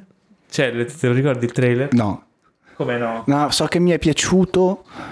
eh, mi è piaciuto, ma non è quello con, eh, con Charlie Hunnam. Charlie Hunnam, Ah, sì. ok, è The Fighter nel 2020. Esatto. No, non è vero. Allora, parla è una di- storia diversa, ma l'ambientazione, il setting è molto molto simile, suburbia americana. Il tipo di fotografia e i colori che ci sono mi ha ricordato un po' di The Fighter. Poi magari ora guarderemo il, il- il film tutti assieme e diremo Adriano Meis che cazzo dici. Però mi ha ricordato un po' quello ed è la storia di due, Due fratelli fratelli. Che devono che, che attra- attraversano il paese per dei match di box eh, della traduzione che simultanea diventano una lotta per la propria vita. dai MDB. Oh, e che devo fare? Cioè, No, ma guarda che è un capire, no? momento topico della trasmissione questa. Gli ascoltatori aspettano le tue traduzioni da IMDB, Paolo. Il film è di Max Winkler, Max Winkler alla Winkler. quarta regia. Eh, il trailer convince. Assolutamente sì. C'è Charlie Hunnam e c'è anche Jonathan Majors. Ma Charlie Hannan per cosa se lo ricorderanno i nostri ascoltatori? Io Charlie Hunnam me lo ricordo Ricordo per Sons of Anarchy. che non ho visto. Io me lo ricordo per Pacific Rim. Ah, bello. Ma il primo? Cioè nel primo lui? Sì, nel primo. Ah, quindi in quello, quello bello. in quello meno In bello. quello sì. guardabile. In quello meno bello. In quello guardabile, ok. Eh, e per King Arthur che non è bello. Porca puttana, quello di Guy Ritchie che... Sai che ne ho visto tipo una sera C'è anche in Children of Men, ma per non me lo ricordo. sbaglio Cosa? inizi- Io l'ho visto al in- cinema, in- iniziato e ti- non riuscivo a seguirlo, non volevo seguirlo. Il mio cervello diceva: Che cazzo fai? Che cazzo guardi? Tra l'altro anche, era anche in Triple Che cazzo Frontier. guardi? C'era il mio cervello che faceva Ibra praticamente, Paolo. Dicevi scusami, stavo. mm, Dicevo che era anche in. Triple Frontier. Triple Frontier, Netflix, che carino. Che non era male. Non è male. Eh, e poi c'è Jonathan Majors che, ce lo è il protagonista di Lovecraft Country di Ok. cui parlerò dopo in una anteprima. Non vediamo l'ora. Eh, e niente, un trailer che convince. Un trailer eh. Vince e convince. Vince e convince. Ultimo trailer della rassegna Oh. The Empty Man. The Eh, Empty film Man. Can- prodo- ah, The Ca- Candyman. Sì, sì, The- sì. no, The Empty Man. Candyman, sì, il film No, The dei- Empty Man, quello della bottiglia sul ponte che se soffi dentro e pensi a The Empty Man, cioè l'uomo vuoto, lui ti troverà, ti Squarterà. Quindi perché uno deve farla sta cosa se poi sa Ma sì, ma è? Candyman. Dici tre volte Candyman allo specchio Praticamente sì. e ti compare eh, l'assassino con, con il, il ga- il gancio. È la E- solita e- storia gna, di- gna, gna, ti uccide. solito capito? slasher sarà distribuito da Disney. Eh, No, no, ma non è vero. È vero, perché è uno dei film acquisiti con l'acquisizione Uh, uh, di Fox. Fox. Infatti in testa c'è il logo 20th Century Disney. Studios. Ah. 20th Century Senza- Studios, senza che è il Fox. nuovo logo di Fox. Certo. Cioè della fu- defunta Fox. Eh, un trailer ehm, totalmente dimenticabile. Solito slasher eh, inutile. Quindi Sì, non chiuderei. capisco perché ne stiamo parlando. Perché Teo me l'ha messo in scaletta e io voglio rispettare il suo volere. di- Ma tu non devi più rispettare il volere di nessuno perché non c'è più la teocrazia, è stato rinchiuso in un No, gulag. io sono sempre fedele, sempre fidelis. Sempre fidelis. Passiamo alle recensioni. Ah. Allora, prima di, di- di recensire, ehm, facciamo una, una breve rassegna di anteprime. Eh, come dicevo, ho potuto vedere la prima stagione di Lovecraft Country che arriverà a dicembre su Sky Atlantic e su Now TV. Eh, Lovecraft Country è una serie molto particolare prodotta da HBO eh, e prodotta da Jordan Peele e J.J. Abrams. È la prima delle tre collaborazioni di J.J. Abrams con HBO. Eh, è una serie assurda, totalmente assurda, che ricorda un po'. Eh, è una sorta di. eh, ai confini della realtà, eh, Evil Dead e, e un film di Jordan Peele. È ambientata negli anni, negli anni mm, 50, se non erro, eh, con questi personaggi di colore, questa famiglia di colore che affronta una versione distorta degli anni 50 in cui eh, il, il razzismo è esasperato ancora di più, Mhm. eh, la polizia ti, ti becca per strada, ti, ti insegue per ammazzarti, è un po' un film horror eh, con eh, dei toni surreali, grotteschi, comici, tipici di Jordan Peele, Sì. con però degli elementi fantastici che diventano sempre più preponderanti mano a mano che va avanti la serie.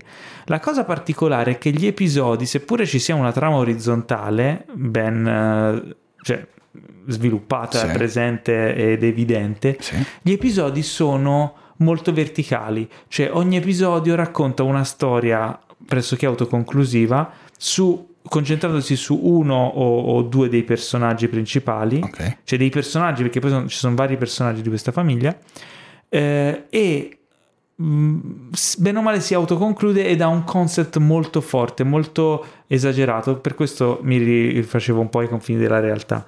Però ci sono poi delle uscite splatter o horror comiche tipiche di Sam Raimi Mhm. e il tipico mood e mm, diciamo atmosfera dei film di Jordan Peele, più che altro di Get Out. Sì. Quindi se metti insieme questi elementi capisci bene che non è difficile farli coesistere in una serie, è molto particolare. Eh, l'esperimento è secondo me mh, riuscito quasi del tutto, cioè alla fine la trama orizzontale diventa un po' pretestuosa Sì. proprio perché si cerca di inserire dentro tanti elementi diversi. C'è que- il tema fondamentale della serie è la magia. Sì. Eh, con però si cerca di radicarla nella realtà alla meno peggio, ma fondamentalmente è gustoso e divertente per come vengono concepiti i singoli episodi. Ce ne sono alcuni, diciamo, che sono un po' più altalenanti, alcuni sono veramente eccezionali, specialmente il pilota è assolutamente da vedere. Quindi è una serie che consiglio con riserva, arriverà presto. Se amate il genere, se amate Jordan Peele in particolare, e anche se avete amato Evil Dead e anche la serie Ash vs Evil Dead, sembra in alcuni Chi può non aver amato Esatto. Evil Dead? in dai? alcuni punti sembra Evil Dead con mega budget. Mm. Quindi a livello tecnico è fatta strabene, fotografia eh, buona, a tratti ottima, con ogni tanto qualche calo, però a livello produttivo è una, è una serie potentissima. Grande cast, eh, c'è anche oltre al eh, suscitato Jonathan Majors che è il protagonista eh, c'è nella serie anche Michael Kenneth Williams Sì. che tutti voi ricorderete Eh, insomma c'è un bel cast Bueno. Eh, inoltre nella Inoltre. serie anteprime voglio segnalare che è iniziato su Netflix Star Trek Discovery stagione 3 Minchia, ma ne avevi già parlato di Netflix No. a sta puntata? Eh no, Star Trek. Discovery stagione 3 è iniziata la prima puntata e voglio solo dire che è un ottimo punto di ingresso per la serie di Star Trek, anche se è la terza stagione, perché è una, sol- una sorta di eh, soft reboot della serie che offre delle prospettive molto interessanti. Quindi se siete novizi potrebbe essere un buon punto per, per affacciarsi. Tra l'altro produzione molto molto costosa, cioè il dispiegamento di forze notevoli, riprese d'esterni in Islanda. Non sbuffare, Mace, guarda che è tanta roba. Eh, ed è stata la prima serie la cui post-produzione è avvenuta tutta a distanza a causa del Covid. Quindi tutta l- la lavorazione e anche in alcuni punti si nota un po', de- ci sono delle imprecisioni, però vabbè, mm, una cosa da segnalare. Paolo, Va bene.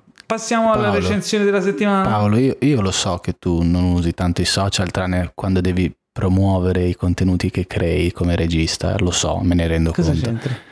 Tu dovresti provare a seguire un po' di più la comunità social di Cinefax, Perché? perché c'è un messaggio per te, lo sai? Qual è?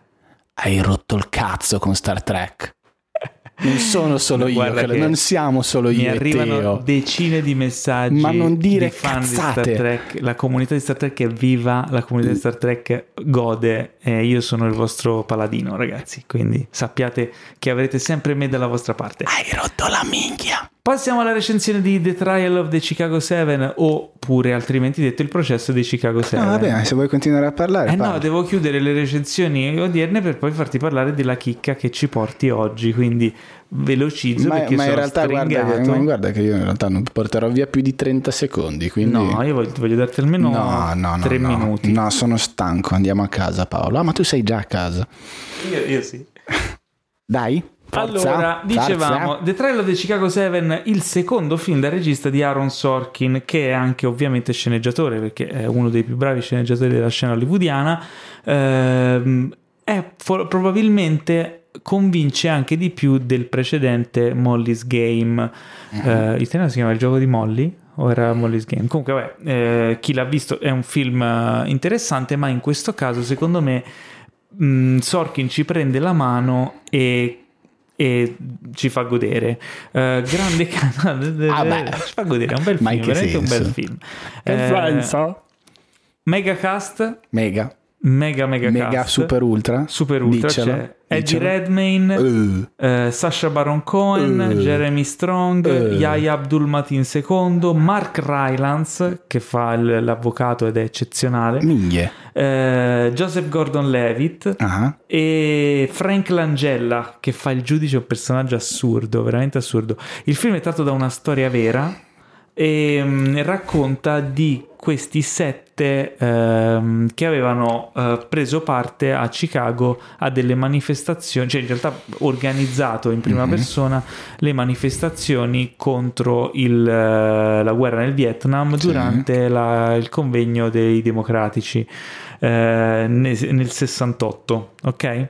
Eh, erano successe una serie di disordini, scontri con la polizia abbastanza gravi e eh, questi sette sono stati incriminati e portati in tribunale insieme, seppur non essendo persone che si conoscessero, cioè erano a gruppetti, a coppie si conoscevano, alcuni sì, alcuni no, Eh, e gli, fece- gli venne fatto un processo eh, congiunto, Eh, un processo pilotato. Diciamo che c'era, c'era dietro un, uh, un intento politico nel condannare queste persone come esempio, come capro espiatorio. Eh, da lì il film cerca di raccontare tutta la vicenda che, ehm, che segue il processo, in- in- intercalato con, eh, alternato con gli eventi di flashback di quello che è accaduto, ma soprattutto mostrando l'assurdità di questo processo, con eh, addirittura dei risvolti comici. Comici drammatici, chiaramente, perché quello che vediamo è accaduto veramente e si trattava della libertà e della vita di, di persone realmente vissute. Eh, ma ci sono de- appunto de- de- degli accadimenti e delle cose che hanno veramente dell'incredibile. E il modo in cui viene raccontato, il modo soprattutto in cui viene interpretato dal cast e scritto eh, nei dialoghi di Sorkin eh, è veramente strafunzionale, super interessante. Comunque è un film per lo più ambientato in un tribunale Sì. e ti tiene incollato dall'inizio alla fine, eh, appassiona quindi è un legal. È un procedural. Procedure, procedural. Procedural. Eh, straconsigliato, ragazzi. È su Netflix. eh, probabilmente uno dei film migliori della stagione. Ah, ma addirittura. Sì, sì, sì. Quindi mi devo fiondare. No, in realtà lo devi sapevo fiondare. perché ne avevano già parlato, ero già incuriosito. La tua recensione mi ha convinto definitivamente. Se ce ne fosse stato mai bisogno, mi fionderò. Standing ovation per Frank Langella. Mm, che fa interpreta l'avvocato. Il giudice, no? il giudice, Il giudice, più il giudice, odioso giudice. e assurdo mh, probabilmente mai portato su schermo. Grande Frank Langella. Eh, ti ricordavamo eh, nel ruolo di Skeletor nel film di Man, ma ci, ci continui a Eh, a, deliziare. a sorprendere con nuove Fantastico. cose. Torna a grande richiesta Ma di rubrica chi? più Ma amata di di nessuno, la rubrica più amata di questo podcast, e cioè eh, la mia prima volta. La mia prima volta, che, che- che- che tra l'altro è, è brutto quando fai questa rubrica, quando bisogna aprire questa rubrica. Perché? Perché ti vergogni un po' a Eh sì, dire. è un po' così, ti devi un po' vergognare. Tipo, Eh, lo so. Qual è questo film che hai visto adesso per la prima volta, nonostante sia del 72, Del Setta- 72. no scusami ho detto una cavolata 71, 71 perché nel 72 invece si è aggiudicato ben 5 premi Oscar Sì. e 3 Golden Globe per miglior regia, miglior sceneggiatura non originale se non ricordo male, miglior attore protagonista e miglior montaggio Mm, e sto parlando di The French Connection in italiano Il braccio violento della legge di Oh. William Friedkin. Quindi figurati chi è che non l'ha visto. Eh, lo film? stronzo che sta da questo lato del microfono. Eh, in realtà non l'ho visto neanche io. Ma quindi- davvero? Quindi me lo recensisci come io ti ho recensito il Chicago 7. No, vabbè. Io... Adoro William Friedkin però, cioè tipo uno dei miei registi preferiti. Beh, è uno che con questo film ha, ha innovato, ha seguito la, la falsa riga e la striscia narrativa di un certo tipo di film eh, giallo, thriller, investigativo, segnata da gente come Altman, per capirci. E film dove la linea di demarcazione fra bene, male, buoni e cattivi è molto molto molto sottile perché è la storia di due detective che hanno metodi non propriamente ortodossi, sono interpretati da uno strepitoso Gene Hackman che infatti si è vinto il, il premio Oscar come miglior attore protagonista e Roy Scheider, mi, mi hai insegnato che si pronuncia? Scheider. Scheider, eh, che forse magari ve lo ricorderete come lo sceriffo protagonista dello squalo. È la No, storia di... non è lo sceriffo, è il... Eh, sì, è uno sceriffo. È lo sceriffo, È lo sceriffo. Ah, ok. Cioè, che era sceriffo, è il tipo, qual è la Il- carica più alta del- della Eh, cazzo, polizia? non me lo ricordo. Sì, comunque il concetto è quello, il capo della polizia di- Sì, sì, dello squalo. Quindi due investigatori che si ritrovano in un, eh, a dover investigare su un grosso traffico di, di droga, perché sono due, due detective eh, della narcotici. È un grosso traffico di droga che avviene tra gli Stati Uniti d'America e la Francia, di cui The French Connection. Ed è un film strepitoso, nel senso che è senza fronzoli, nel senso che te di questi due personaggi non vedi un dettaglio della vita privata, è tutto martellante sull'attività investigativa, sull'inseguimento dei criminali, fra le sparatorie, la, la ricerca degli indiziati, eh, gli interrogatori ai sospetti, ripeto, con eh, modalità tutt'altro che carine e ortodosse. E niente, ha un montaggio strepitoso che mh, chi ha guardato un po' di film della, della New Hollywood classica di quel, di quel periodo là, insomma degli anni 70, riconoscerà perché è- è quel tipo di montaggio lì. Grande regia, grandi attori, una struttura narrativa innovativa e inusuale per l'epoca. Nei, fi- nei film da salvare per il film National, eh, come cavolo si chiama? Oddio, il film National, eh, f- quelli che dicono che ci sono i film da salvare, Paolo, aiutami. Eh, non lo so.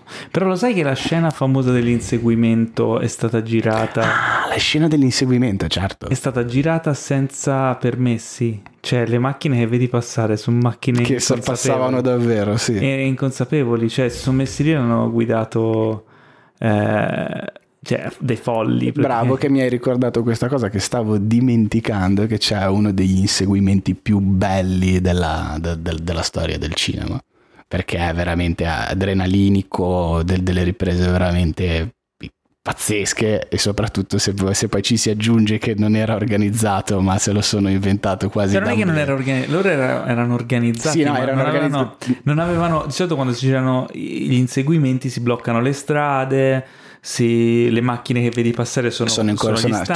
stuntman, eccetera. In quel caso non avevano i soldi, National Film rubato. Registry ok, per i film da salvare Ok. che è stato inserito nei film da salvare giusto, è un, è un, uh, un un cult cult è un cult che recupererò anche presto. Assolutamente e basta, quindi ragazzi se non, Facciamoci un se non favore. se non l'avete visto forse è il caso.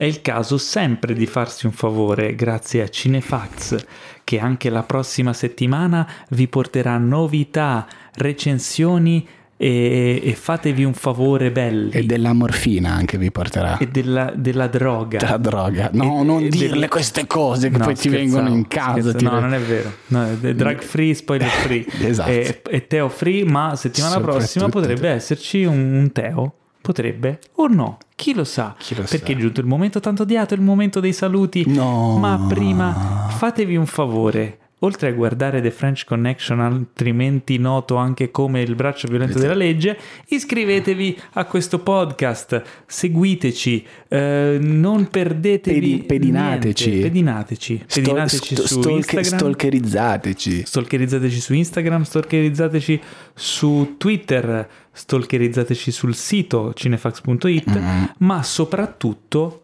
ricordatevi che... Che, vi- che si dovete, che dovete morire. Ricordatevi che dovete Che morire. dovete morire, che tutti dobbiamo morire.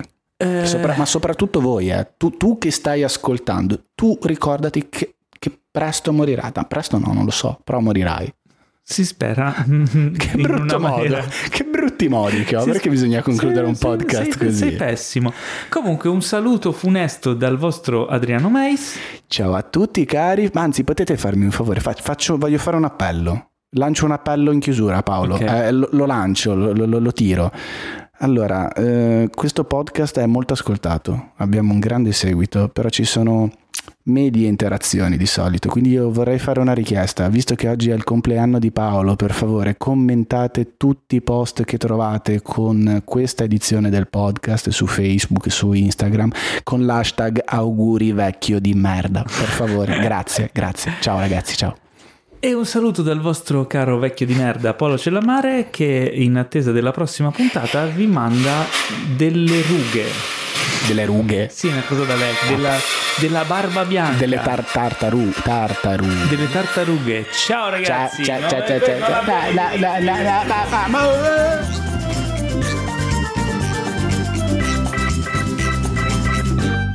Questo podcast è stato presentato da The Best Blend,